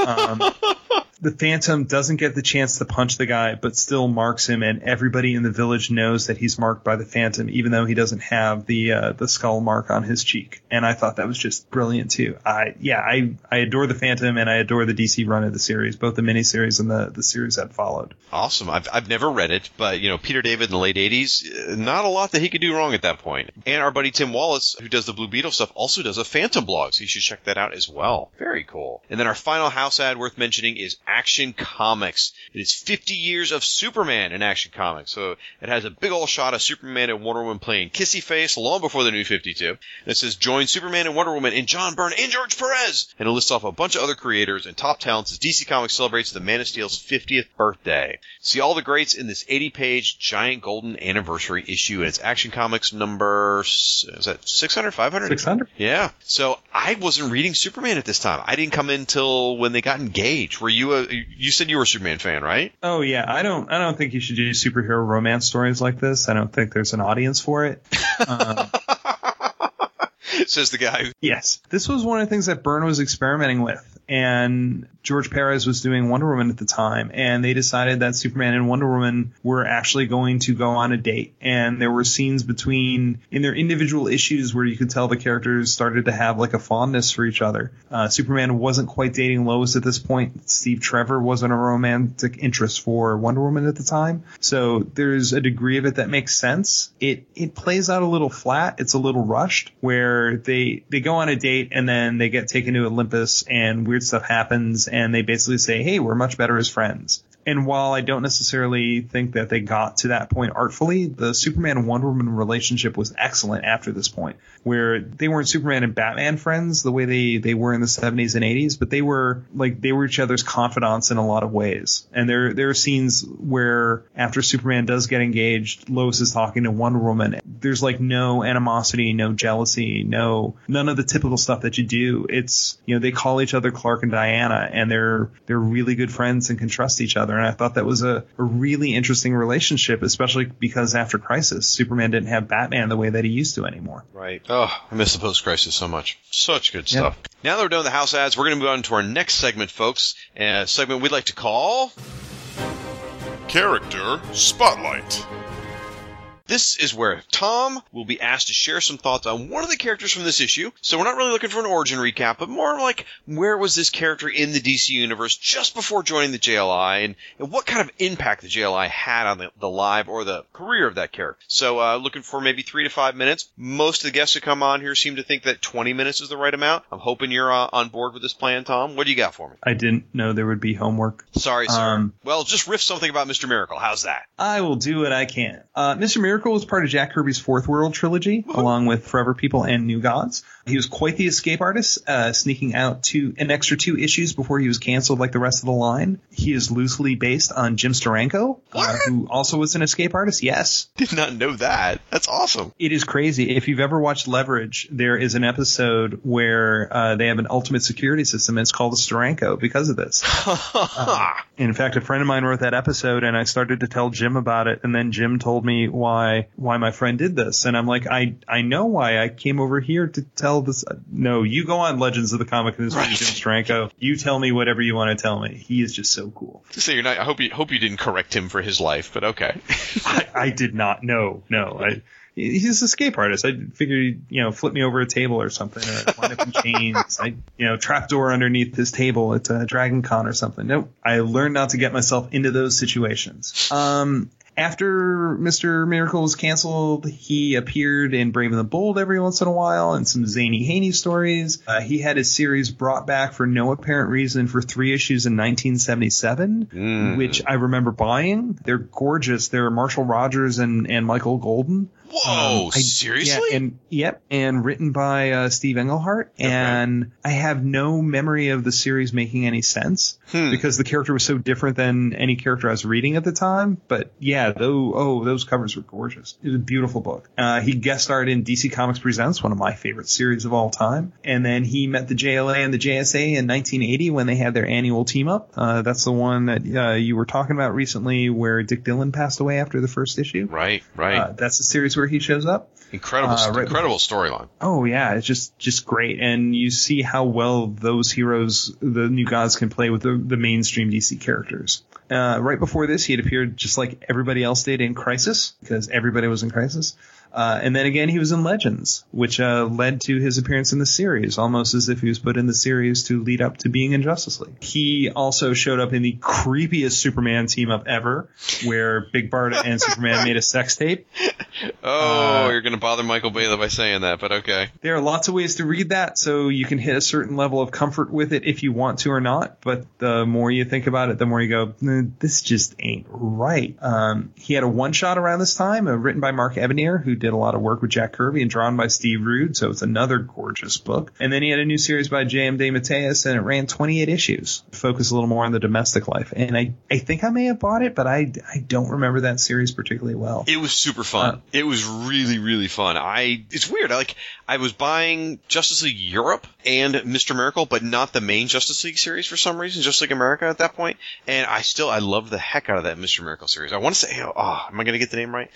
Joe Phillips is that the name of an artist? Ah, but uh, I think Joe was the one. Uh, Joe Phillips was the one who was drawing it. Really, really a fun book. I enjoyed that one. I can't imagine I didn't buy it. I was buying almost everything at the time. I'll see if I have it. And that series came about because of his time in the JLI, and he even got his own superpowers figure, Yes, he did. uh, which came with his own set of chains as his power action, which was a little weird. You know, hey, I've come already captured, and now I will break out. Um, It's called the fetish figure. Yes, and because of the armature that they had, or the mechanism that they had to put in him, he had this this really like Al Plastino barrel chest compared to everybody else. but Mr. Miracle definitely like jumped onto the scene after being in Justice League for so long. You know, he was kind of a footnote who would show up every once in a while. He was never, he was not the major character that he was there's something about him that resonates with people. I I run a little hot and cold on him. I mean, I like him in I like him in the right thing, but I wouldn't say that he's a character that I would want to see more of. I, you know, when he when there's a character who's done well, you want to see more of him anyway. But there's not. I wouldn't say there's a point where I'm like, you know what the world needs? It needs a Mr. Miracle miniseries. because there's always a point where Mr. Miracle really wants to be an escape artist. So he goes around from show to show and then crimes happen while he does it. And it seems like a like an odd concept for a book. Like I like the idea of Mr. Miracle actually being a showman and dealing with all the stuff that comes with being a performer, it makes his character different than a lot of other superhero characters. But it also creates an odd construct for what you decide to make your stories about because as opposed to having like a normal job where it gets interrupted for you to become a superhero, he's he's performing and somehow that ties into whatever adventure he's having. Well, add into the mix a wife who is not helpless, who he doesn't No. need to save, and who, quite frankly, he spends a lot more time saying yes, ma'am, than anything else, and uh, it makes for an interesting combination. And I think they did find that balance in the uh, the ongoing, at least that came on along the side of the Justice League. Now, if if you want to find some good uh, Mr. Miracle stuff, again, that series is great, and of course the original Kirby series. I love that series as well. I think that's a fantastic run. Yeah, Jack knew what he was doing, and it, you know, when I was a kid, I didn't like his stuff all that much because it was so it was such an exaggerated style. Right. That it's amazing that you come back to it after a few years and go, "Oh, I see what you were doing. I wasn't ready for that yet." I think that's a very common thing. I was the same way.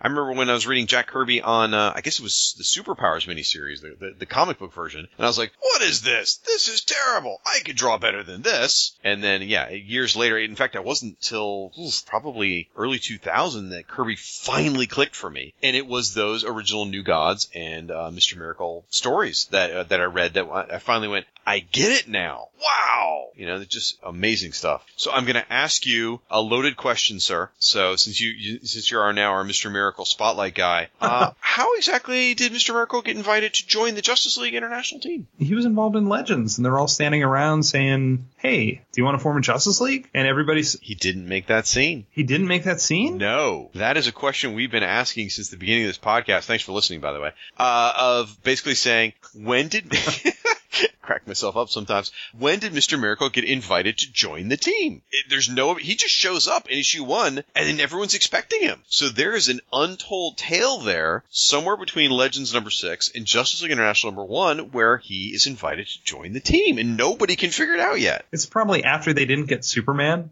Like, well, I'm too busy for all of you. But if you ever have an emergency where you guys can't bail yourselves out, give me a call. Uh, I'll show up in your second season premiere. Wait, no, that was Supergirl. Um, Oh, I, I like how Fla- Flash and uh, Changeling try to get into that action too. Yeah, we can't either, but we'll be there if you need us. Yeah, we're gonna call you Gar. That's gonna happen. Doctor Fate can't handle this one. Let's call Gar Logan, folks. well, you know, the Justice League has a track record with that because you know Metamorpho said no. So I figure once you get rejected like that, you're like, what if what if some superhero doesn't want to help us out? Like we really need them and they can't they can't join us. They're just going to be a jerk about it. That doesn't make any sense. So you're right. Yeah, I don't I don't know when he decided to you know when he got invited to the team. He just he broke in like an escape artist. There you go. There you go. That is a, that's a decent no prize answer. I may accept that. I was going to admonish you for not doing your job with the character spotlight, but I think you just eked it out right there at the end of it. So. You tried to trap me and I escaped. It was an illusion. Oh, God. All right, with that, I think we're going to move on to the moment everybody's been waiting for, folks. It is time for. Wahaha Award. And this is where we nominate the funniest moment in the issue. Now, both myself and Tom have selected a moment. Only one is going to walk out with a coveted Wahaha Award. Tom, what did you pick? I like the scene where they almost fly into the mountain, where Beetle and Mr. Miracle are having a heated discussion, and the Martian Manhunter pops in very calmly in one panel and says, Do you gentlemen have a great desire to die? And Mr. Miracle says, No. Why do you ask? Oh, nothing. The ship's just about to crash, is all. You might want to pile pilot more and chatter less. I just like how nonchalant he is about the the fact that they might they might actually die. He just doesn't care. He's not he's being a little bit of a jerk about it, but he's not like slapping him aside back of the head or anything. He's just like, hey, you might yeah, keep your eyes on the road. Stop texting and driving. um, and I like that it's he who does it because it's not Batman is in the ship at that point and he doesn't react to this. You know, he probably figured out they were going to crash into the mountain like five minutes before and told John to go up there because you know, part of his Batman planning is like it'll be much better. It'll be funnier if he does it. um, Well, last issue, Batman was telling them to crash into the building on purpose. So, uh, oh yeah, I remember that. Yeah, interesting. Okay. Well, I like your choice. That's a good one. My choice is the very next panel, oddly enough, where Blue Beetle goes, Aye, aye, Captain. Warp 7, Scotty. And Mr. Miracle, of course, says, Beetle, please don't call me Scotty. He says, it was a joke, Scott. You know, Scotty, Star Trek? He says, Star what? Am I the only one on this team with a sense of humor? And, Mir- and Mr. Miracle comes back, back with, Blast it, Beetle. I'm an escape artist, not a comedian. So clearly, he's pulling Beetle's leg the whole time. He gets the Star Trek reference. I like that. I found that very funny. That was my selection. I gotta tell you, it, it almost wasn't. I came very close to picking a different moment, which was on page three. And you know, as I'm saying this, I might change my mind. I don't know. I, I do like this moment quite a bit. On page three, when they're trying to hold back Captain Atom because Captain Atom has just done something stupid and blasted Metron. And, and the team's trying to protect Captain Atom basically. And Blue Beetle actually says, if you want a metronome, you gotta go through us. And he, with his face and that body language where he's like pointing at his chest and he's got this sneer in his face. Okay, you know what? That's it. I am changing my answer. This is my answer now. This is my wahaha moment. It's just, it, when he said, when I read it uh, and it said metronome, I actually laughed out loud. I just thought that was hysterical. So, now Tom, we gotta decide. Which is the better moment? The nonchalant, uh, dry wit of Martian Manhunter talking about crashing the mountain, or is it Blue Beetle calling him metronome with that body language? What are you feeling, man? Well, I think it's mine because that's why I picked it. Oh, If I thought it was yours, I would have picked that one. Um, I, I will say that the, the Blue Beetle moment is nice, but it's kind of like icing on the cake. It, it's such a fleeting moment. It's really well executed. It's it's really well, like I said, the body language is great on it. Blue Beetle's about to get out his giant flashlight, maybe. um, you know, the one with the air compressor in Oh, it, yeah. because that would take down a new god. That in and of itself is kind of funny, I guess. Um, weapon that almost never gets used in the entire JLI run. I think it gets used by Oberon once in the whole series. Yes, exactly. I think it's it's a nice note, but it's not a complete joke. It's not a complete blah ha ha moment. It's more like a blah. Okay. All right. I seem to roll over a lot for the guests in this segment. Ugh. All right. I, I I can get on board with your segment because I do love that Marsh Manhunter delivery. It is very funny. I, although I just love how he's he's peeking in into the panel. Yeah, like that's he, true. You know, it's it's almost like he's Mr. Roper or something, leaning in through the window to deliver a line. All right, folks. There you have it. Mr. Mar- Mr. Martian Manhunter, you are the winner of the Blah Ha Ha Award. Congratulations. Wear it with pride. It is as tangible as the laughter we give you. So there you go, Jean. So, all right, I am defeated once again by the guest. Uh, I'm telling you, next month, whoever the guest is, they better watch out. I am coming guns blazes. My Blah Ha Ha, I ain't backing down. Whoever you are, you are in trouble. All right, well, um, folks, sadly, I gotta say, uh, Tom is actually gonna leave us for a little bit. I know, I know, folks. Don't get too upset. Don't cry. He is gonna be back, but he has this great opportunity to go network with one of his bosses over at IDW, and we don't want to get in the way of that. You know, I mean, you know, opportunity, promotion, that kind of things on on the line here. So now, as I understand it, Tom, you're going spelunking with uh, David Hedgecock, editor in chief over at IDW. Is that right? Look, David is one of my oldest and dearest friends. If he wants to go on a fascinating yet dangerous weekend expedition with me, who am I to say no? all right. Good luck with that, and make sure to bring all your gear. And uh, I hope you don't have any accidents. So until Tom gets back, folks, I am going to read your listener feedback in a segment called Justice Log.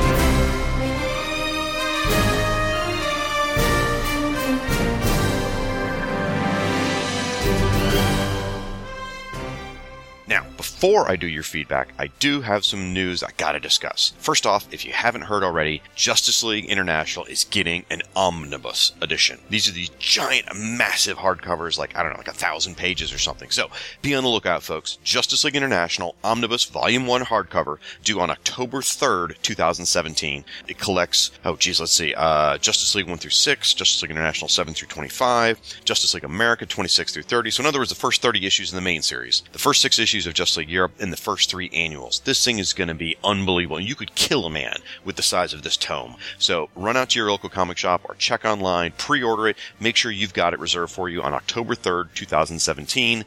And those pre-orders honestly will help DC know that it's popular enough to go ahead and do a volume two when they get to that. So Justice League International Omnibus Volume 1 hardcover due October 3rd, 2017. That's amazing. The other piece of news I want to go over is remember a few episodes ago when we had the original art giveaway uh, with art by Jared Albrecht, the yard sale artist? Well, we're doing it again. The yard sale artist has done a fantastic new piece, and it's a mashup between two of my favorite things Scooby Doo and the Justice League International. It's hilarious. And he calls it Class of 69. It's done in 11 by 17 Bristol paper in full color, and it features, this is great. Booster Gold is dressed as Fred. Velma is dressed as Ice. Scooby-Doo is, is designed up as Nort. Shaggy is as Blue Beetle, which I guess that makes me Blue Beetle. And Daphne is as Fire, and she's hot. And I can say that because she's fire. I mean, she's on fire. And it was inspired by the wide variety of work done by J.M. DeMatteis, because if you don't know, not only did he write JLI, he is also writing Scooby Apocalypse right now.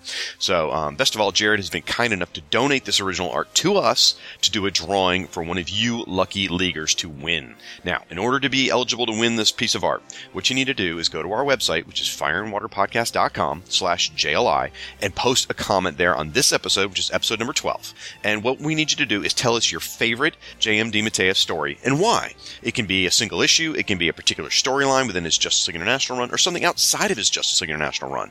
And in your comments, be sure to mention the yard sale artist. That's you got to say the phrase yard sale artist in order to be uh, eligible to win. And we're looking for maybe a couple of sentences here. You know, don't feel like you need to write a book, but give us a little more than just say Craven's Last Hunt. I mean, you got to put a little effort into this, folks.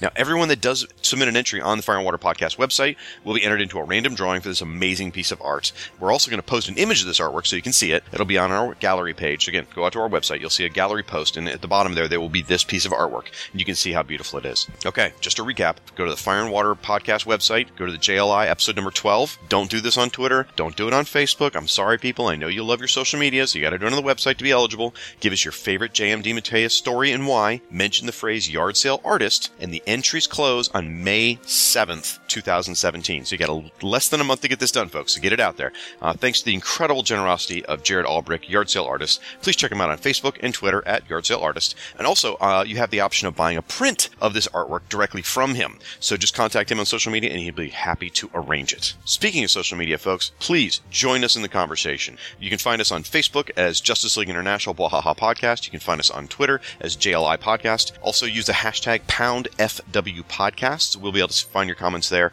And as I said earlier, really, it's it's about building a community of JLI fans around this show. And remember, if you're outside the United States, let us know. We'll assign you the appropriate embassy. And that's also good to know because if you're international, we have to filter iTunes properly in order to see your iTunes reviews. Speaking of which, let's do some iTunes reviews. Thank you so much to you folks that have done these iTunes reviews. They really help raise the profile of the show. And as a thank you, I'm going to read your entire review on the air. So first up is Travis Hamockery. it's a great name. He says, a great look back. Comic reading kids today should listen to the show to gain an appreciation for the 30 year old comics that their dads and weird uncles read back in the day. New fans of the JLA should take a look at this era of the team. The podcast is a great way to fall in love with the JLI. Thank you, Travis. They were from Kyle Benning uh, from King Size Comics Giant Size Fun podcast, and he was past guest of this show. He wrote, Gosh, Willikers, this podcast is good. Classic comics with fantastic art, rich character development, and humorous plots? Check. Entertaining and knowledgeable host? Check. A humorous and enjoyable audio listening experience? Checkmate.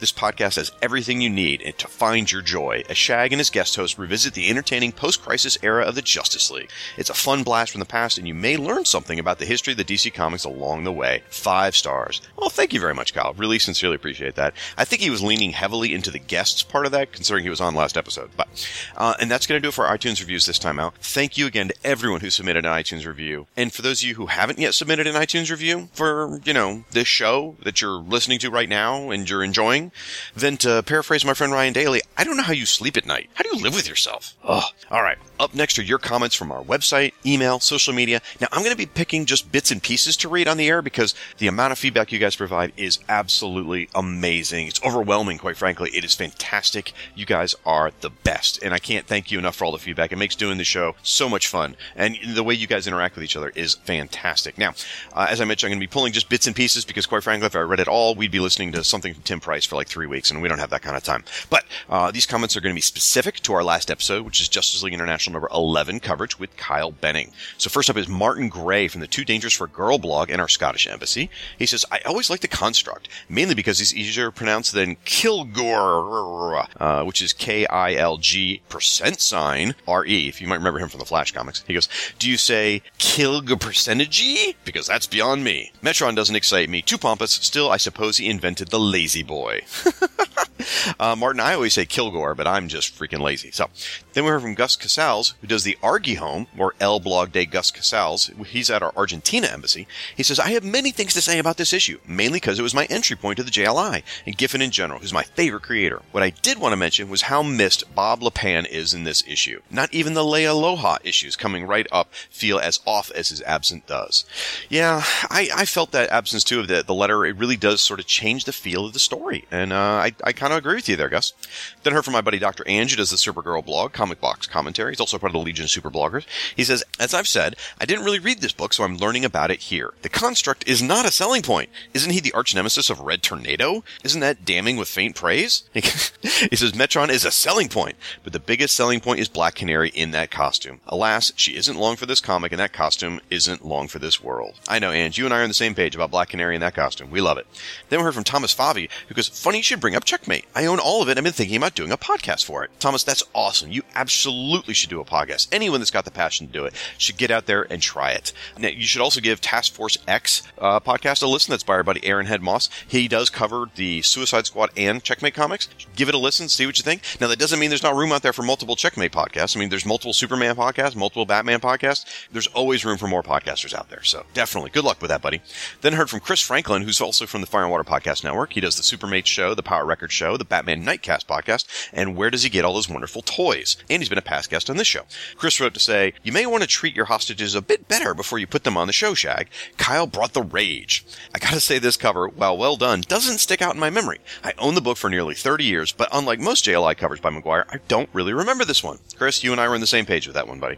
Then he goes on to say, I never quite got Metron. His characterization seemed to change a lot from series to series, creator to creator. Sometimes he was a straight heroic character, other times he was presented as above such concepts as good and evil, and played both sides for his own gains. Couldn't agree more. Then finally he says, I greatly appreciate the overview of the published career of the New Gods. Man, what a long and winding road it's been. I do recall all those later series being out on the shelves, but I don't remember much about them.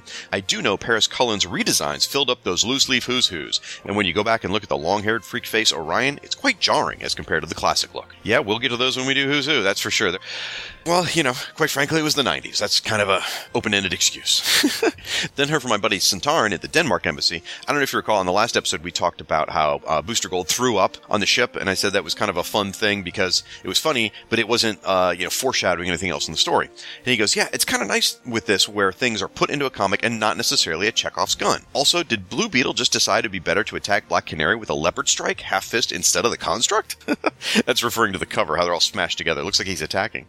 Then I heard from my frenemy, David Ace Gutierrez, who's executive producer of Pod Dylan. He says, What kind of moron doesn't like Soundwave? He's the coolest of the early wave of Decepticons. You hate good things, Shag. Oh, goodness. Yes, so last episode, Kyle Benning and I discussed a little bit of Transformers, and I made some disparaging comments about Soundwave, and I did a really, really awful impersonation of Grimlock. And apparently I raised the ire of every Transformers nerd on the planet, so terribly sorry, folks. Uh, I got negative backlash from Chris Franklin, uh, the guys over the Generation X-Wing podcast, my buddy Siskoid, Clinton Robinson, uh, Kyle Benning himself, uh, Mark Baker Wright. Yeah, everybody just rained the thunder down on me for my uh, Transformers comments. So thanks, I appreciate that.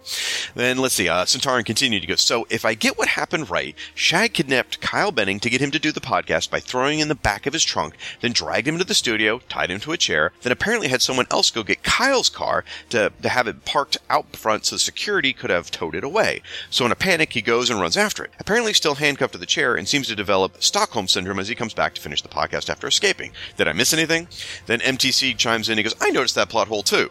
Shag should have given Kyle the hose again instead. Kidding. I thought Kyle was a great guest on another great episode. Iowa represent. Thanks, guys. Yes, you uh, you sussed out our little uh, bit that we did about the kidnapping. The truth is, I what Kyle doesn't know, I put a bag over his head before I kidnapped him, and actually put him in the trunk of his own car, and drove the car here, and made sure that I parked it illegally so that it would get towed. So there's your plot hole fixed. Uh, I get a no prize for that one, I think. Then heard from my buddy Michel Fiffe, who's a writer and artist on Copra, and also the past guest of this show. He commented on the lettering. He says, I thought John Workman's sharp style nailed it. I can't think of any better substitute for the mighty Bob Lappan, who only missed out on a handful of issues in the run anyway. Mixed in with a fresh new creation such as Gray Man and Manga Khan, Giffen and Company repurposed some Silver and Bronze Age concepts in this series that I remembered. The Assemblers, Royal Flush Gang, Queen Bee, Despero, and this issue's Construct, created by Englehart and Dillin, by the way. We talked a little bit about that when he was on the show. Now, the last episode, Kyle and I had talked about a subscription ad, and there was a Legion shot there. And we were trying to figure out where it came from. And Michel says, I always thought the Legion sub ad was drawn by Byrne. Polar Boy's hands and dimples give it away. Chris Franklin chimed in to say it is John Byrne and Karl Kesel from Legion of Superheroes Baxter Series number 36 cover. Whew. Thank you guys for identifying that. I was losing sleep over that. Then heard from Rob Kelly, my podcasting life mate, also from the Fire and Water Podcast Network. He does shows such as Film and Water Podcast, Pod Dylan Podcast, Treasury Comics Podcast, Digest Cast, Power Records, Aquaman and Firestorm Podcast, and Who's Who Podcast, and a man who has shared a hotel room with today's guest, Tom Zahler, and lived to talk about it. Rob goes on to say, I love this issue's cover. The design is so striking it leaps off the racks. Considering how much Maguire is known for his facial expressions, it's interesting that he chose to hide almost all the JLIers' faces this time around. Hmm, interesting observation, Rob. Then I heard from my buddy Jimmy McGlinchey. He says, Hello, Irish Embassy here, and I think the evil pewter has hacked into our server. I keep getting emails that are clearly fake. Take this one. Help, my name is Kyle, and Shag has kidnapped me. He keeps me tied up in the basement and is telling me in excruciating detail why Phantom Girl is the hottest Legionnaire and taunting me with pictures of my recording studio being towed away. Send help ASAP. Think you may need Mr. Miracle to check the system again, Shag. Thank you, Jimmy. I, as I say every month, I sincerely appreciate Jimmy's efforts to play along with my ridiculous gimmicks every month. So thank you. I, I sincerely appreciate that. So Jimmy says, for me, the art on this story seemed a little different, a lot more expansive compared to the previous and subsequent issues, even though the art team is the same. It was only when you said that John Workman was doing the letters instead of Bob Lappan that made sense. Lappan's tight lettering to me makes the art appear more focused, whereas Workman's much more expansive lettering makes the art feel to me more broad.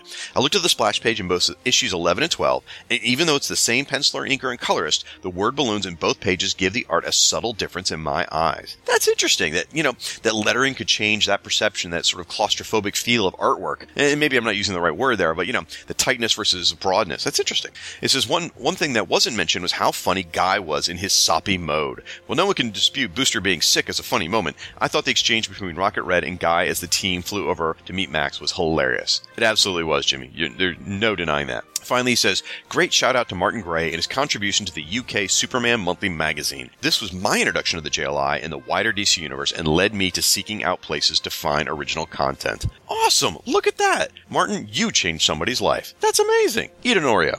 Uh, then we heard from Mark Lax. He goes, enjoying the back and forth between Black Canary and Rocket Red and the fact that Canary knows she's so hot that Dimitri's wife might feel threatened. Of course, Canary seems full of herself, but being that hot, why wouldn't she be? I also like Rocket Red's attempt at trying American slang only to have Batman of all people giving the no one says swell anymore speech. and uh, Mark says, and to my friend Rob Kelly, Nort rules! Awesome. Thank you, Mark. Then we heard from my buddy Tim Price, who always has great comments. Tim says, boy, it was a long two months waiting to read issue 11, and Shag and Kyle deliver the goods. Lots of fun revisiting Dinah's best appearance in the series. Rather than bemoan her upcoming departure or the bittersweet what could have been, let's celebrate Giffen and DeMatteis and Maguire giving her this great issue. Banter with almost the whole team, taking charge of the mission, jokes with Dimitri, Black Canary stole the show. You know what? You make a great point there, Tim. I have been sort of like all Debbie Downer about her leaving, but yeah, issue 11 is definitely worth celebrating for Black Canary in there. She was fantastic. Uh, let's see what else. He says, Oh, Dimitri, Dimitri, Dimitri, I can read his dialogue all day. I know, it's hilarious. He is so funny. He goes on to say, Keep watching Dimitri's friendship with Batman. Yes, Batman as it evolves. Another aspect of Rocket Red being such an outsider is he's not intimidated by Batman and talks to him like a person rather than the Batman. No wonder Bats is the one most surprised by Red's lingo. Gee willikers? Wah ha ha ha ha. and also, uh, Tim did ask on social media before the episode dropped if we would address the coloring issue on the original cover comic, and he was very pleased that we did. Then heard from my buddy Diablo Frank from the Rolled Spine Podcast Network. He does the Marvel Superheroes podcast, the DC Bloodlines podcast, the Idol-Head of Diablo podcast, which is about Martian Manhunter, the Diana Prince New Wonder Woman podcast, does many more podcasts and blogs, and he had me locked up in his house just a few weeks ago, and thankfully I escaped. Uh, Diablo Frank says, I like Matron much, much, much better when he's called Thanos. uh, he says, I don't hate Nort as much as Rob, but a little bit goes a long way, and he was great on Justice League Antarctica, though. Then heard from my buddy Jose Rivera. He says, a late email, I know, but only one thing to say about this issue. It's always great to see Dimitri. That was a character that shouldn't have worked at all, but he's so positive and so endearing. It's hard not to love him. Heard my buddy David Walker. He went to a Comic Con, um, and he bought a pillow, like a throw pillow. Someone found some fabric with the cover of Justice League International number 24, uh, which is that group shot, and they made like a little throw pillow out of it. How cool is that? Awesome, David. Sleep on that. You'll have good dreams every night. Heard from, uh, I'm going to say this terribly wrong. I'm so sorry. Alexandre Jose de Carvalho. Man, I messed that up. But either way, uh, on Facebook, he shared some very, very interesting, thought out ideas. It was very long, so I'm not going to cover here. But basically, the idea is why not take the heroes of the Super Friends and make them the Justice League International? Because, you know, their makeup was a very uh, multicultural combination of characters. So he's saying they could have been an interesting Justice League International. He posted a bunch of really cool pictures and a, a lot of story threads and stuff. It's really interesting. So check that out over on our Facebook page. Then heard from Justin at Scrolls Off Scrib, uh, who's talking about the cover of Justice League International number 11. He says, wouldn't Martian Manhunter be squishing Black, Blue Beetle and Black Canary to mush if he's using that much force as he looks to be? Well, that's a fair point. Ryan Daly followed up with, wouldn't a better question be, why doesn't Martian Manhunter just phase through the fist entirely? That's a very good point, Ryan. And then uh, Jared Albrecht, yard sale artist, posted, uh, yeah, I don't know if you remember, but he's not only is he an amazing artist, he's also our marathon runner. And he wrote in to say, so now I've run 57 miles with shags in my ear listening to this podcast, folks. Wow. Thanks so much, Jared. Really appreciate that. Also want to give some shout outs to people that mentioned us on their website. Thank you so much to JM DeMatteis himself. He promoted the interview we did over on his Creation Point website. Thank you, JM.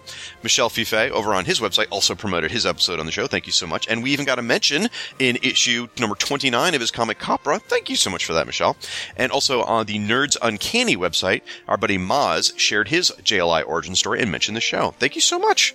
All right, now's one of my favorite parts of the show where I get a chance to say thank you to everyone who helped promote our show on social media, on Facebook and Twitter. And as I say every month, folks, I realize this is a very long list of names. These folks all showed their support and helped promote this show. They're raising the profile of the show and bringing more fans of JLI in. So it's important to me that we recognize these individuals and our community continues to grow. This time out, we're looking at well over 70 names from just this one last episode. Thank you so much to the following people. Al Girding, Andrew in Belfast, Dr. Ange, Boss from the Invasion Podcast, Batman Nightcast, Beetlemania Podcast, Brad Dade, Brian Yardley, Captain Marvel, Chris Franklin, Chris Lewis, Chris Sheehan, Chuck Rodriguez, Closeout Comics, Codeman, Coffee and Comics, Comic Reflections, Comics in the Golden Age, Dallas Gibson, David Byer Jr., Dylan A. Lounge, LTO Gus Venejo, man, I messed that up, Enemy of Atlantis, Frederico Hernandez, the Film and Water Podcast, Geek Brain Popcast, Geek Force, G.I. Joe, a Real American Headcast, Gregor Rougeau, Headcast Network, Hero House Comics, Jacob Edwards, Jared West, Jared Albrecht, Javier Maidana, Jeff Douglas Messer, Jeremiah Parker, Joe Slab, King Size Comics, Giant Size Fun, Con L, Kord Industries, Laurel Mountain Flower, Linda Vickers, Longbox Crusade, Luke Dobb, Mark Lax, Martin Gray, Maz, Mike Peacock, Mikey Flash, Music Speed Forced, No One Equals Doom, Pat Sampson, Pietro Blacksamoff, Pod Dylan, Robert Lewis, Rolled Spine Podcast, Ryan Daly, Siskoid, Starman Manhunter Adventure Hour, Stephen Bird, Superman and Captain Marvel Power Hour, Task Force X Podcast, Terry Jackson, The Aquaman Shrine, Tim Price, Treasury Comics, Vishnu Ganon, Warlock Thanos Podcast, Willie Harborough, and Zoom Yukinori. My thanks to all of you for your support of the JLI podcast. Your feedback is such a critical part of the show, folks. The community of JLI fans we are building together is amazing. You guys are the best. So if I've forgotten anyone or if I missed anyone, I'm terribly sorry. It was probably Kyle Benning's fault that I screwed up. So just drop me a note, let me know, and I'll be sure to include you on the next episode. Please keep those cards and letters coming, folks. You can leave a comment on our website, which is fireandwaterpodcast.com slash JLI. Leave a comment on the show post. And don't forget, be sure to leave your submission for your chance to win the Mash mashup of the JLI and Scooby Doo art piece by Yard Sale Artist. So much fun. You can also find us on Facebook, which is JLI Podcast or Justice League International Bwahaha Podcast, Twitter, JLI Podcast, or email JLI Podcast at gmail.com. My thanks again to Kyle Benning for helping me cover Justice League International number 11, and thanks to you listeners for such a great collection of feedback from that episode. Now we're going to take a quick podcast promo break, then we'll see if our buddy Tom is back from his cave climbing adventure with his boss.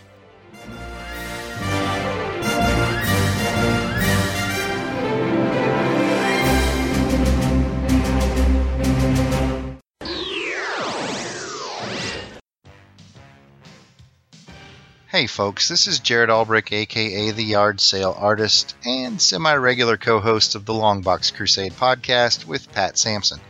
Pat came to me recently with a fantastic idea on how we might get the podcast community involved in taking some action to do some good. He called this idea Comics for Courage. Comics for Courage is a concept that came to Pat after I told him the fantastic true story of when I was stationed in Iraq during my military service.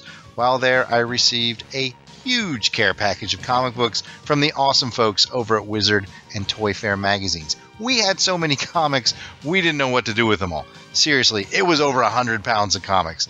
So, me and a couple of buddies took the bounty of comics we had down to the give and take library we'd set up in our headquarters building. And you know what?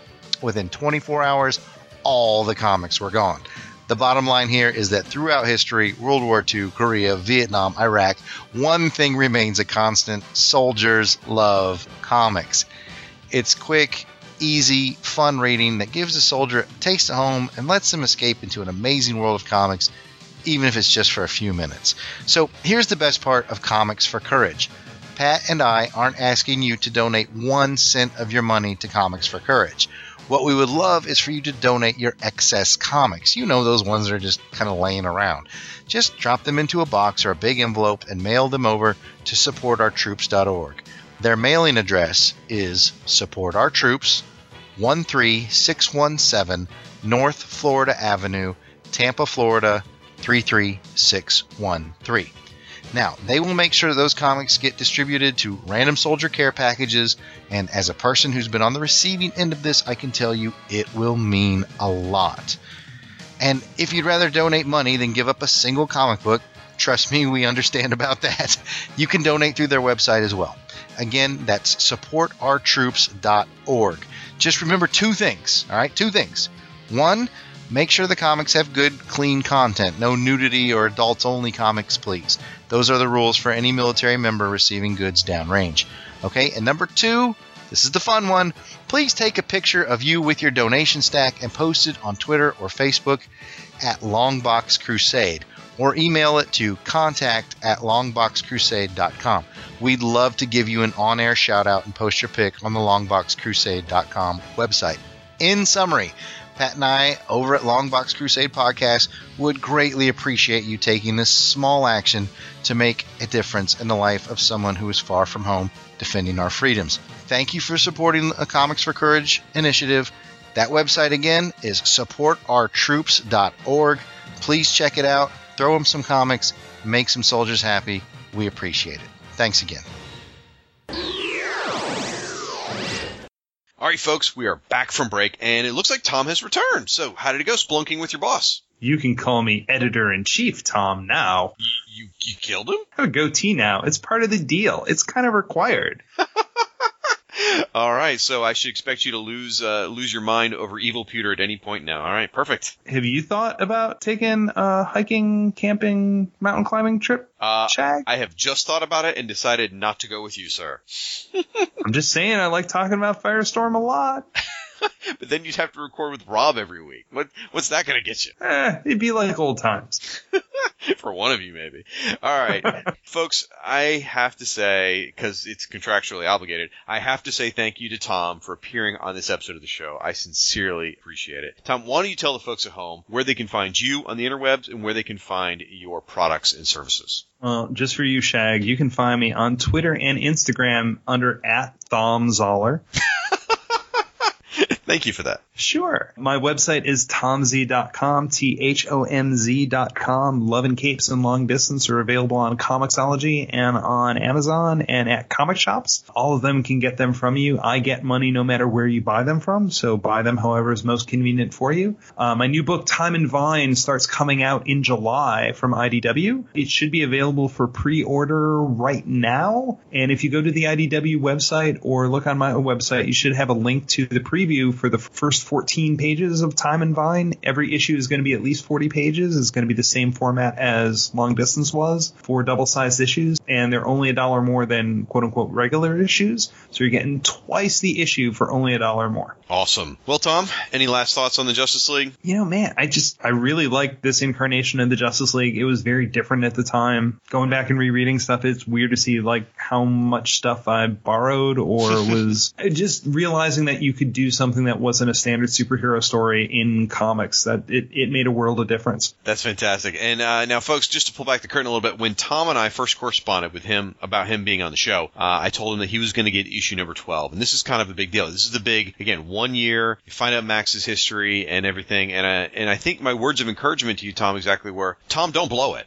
And I don't know. I think it's going to be up to the folks in the comments. So, folks, go to our website and let us know if Tom did, in fact, carry the torch properly or if he totally screwed the pooch here. Uh, that's at fireandwaterpodcast.com. Go to the JLI page and let us know what you thought of this episode, which uh, the story with Max, our banter, if you could call it that, uh, and any other thoughts you have to share. Come back next month, folks, when we cover Justice League International number 13 and Suicide Squad number 13. What? Two comics? It's like a twofer, folks. You get two for the price of one. It is time for a crossover. So, folks, go hit those loan boxes. Be sure you read both issues before you come back next month. And we'll have another guest host to cover the issue with me. Who will it be? Come on, folks. Surely you know how this works by now. You're going to have to wait a month to figure that one out. Thanks for listening, everybody. Until next time, I'm Shag, And I'm Tom. and you've been listening to the JLI podcast. Want to make something, of it? The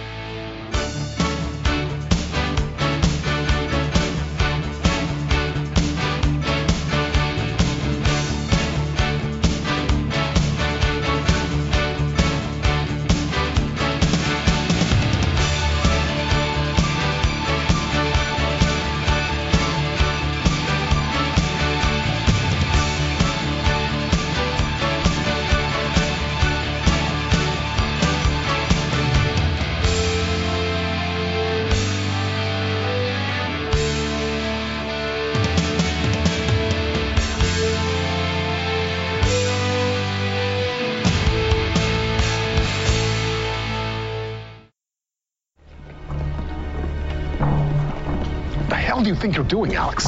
I had no choice, Hank.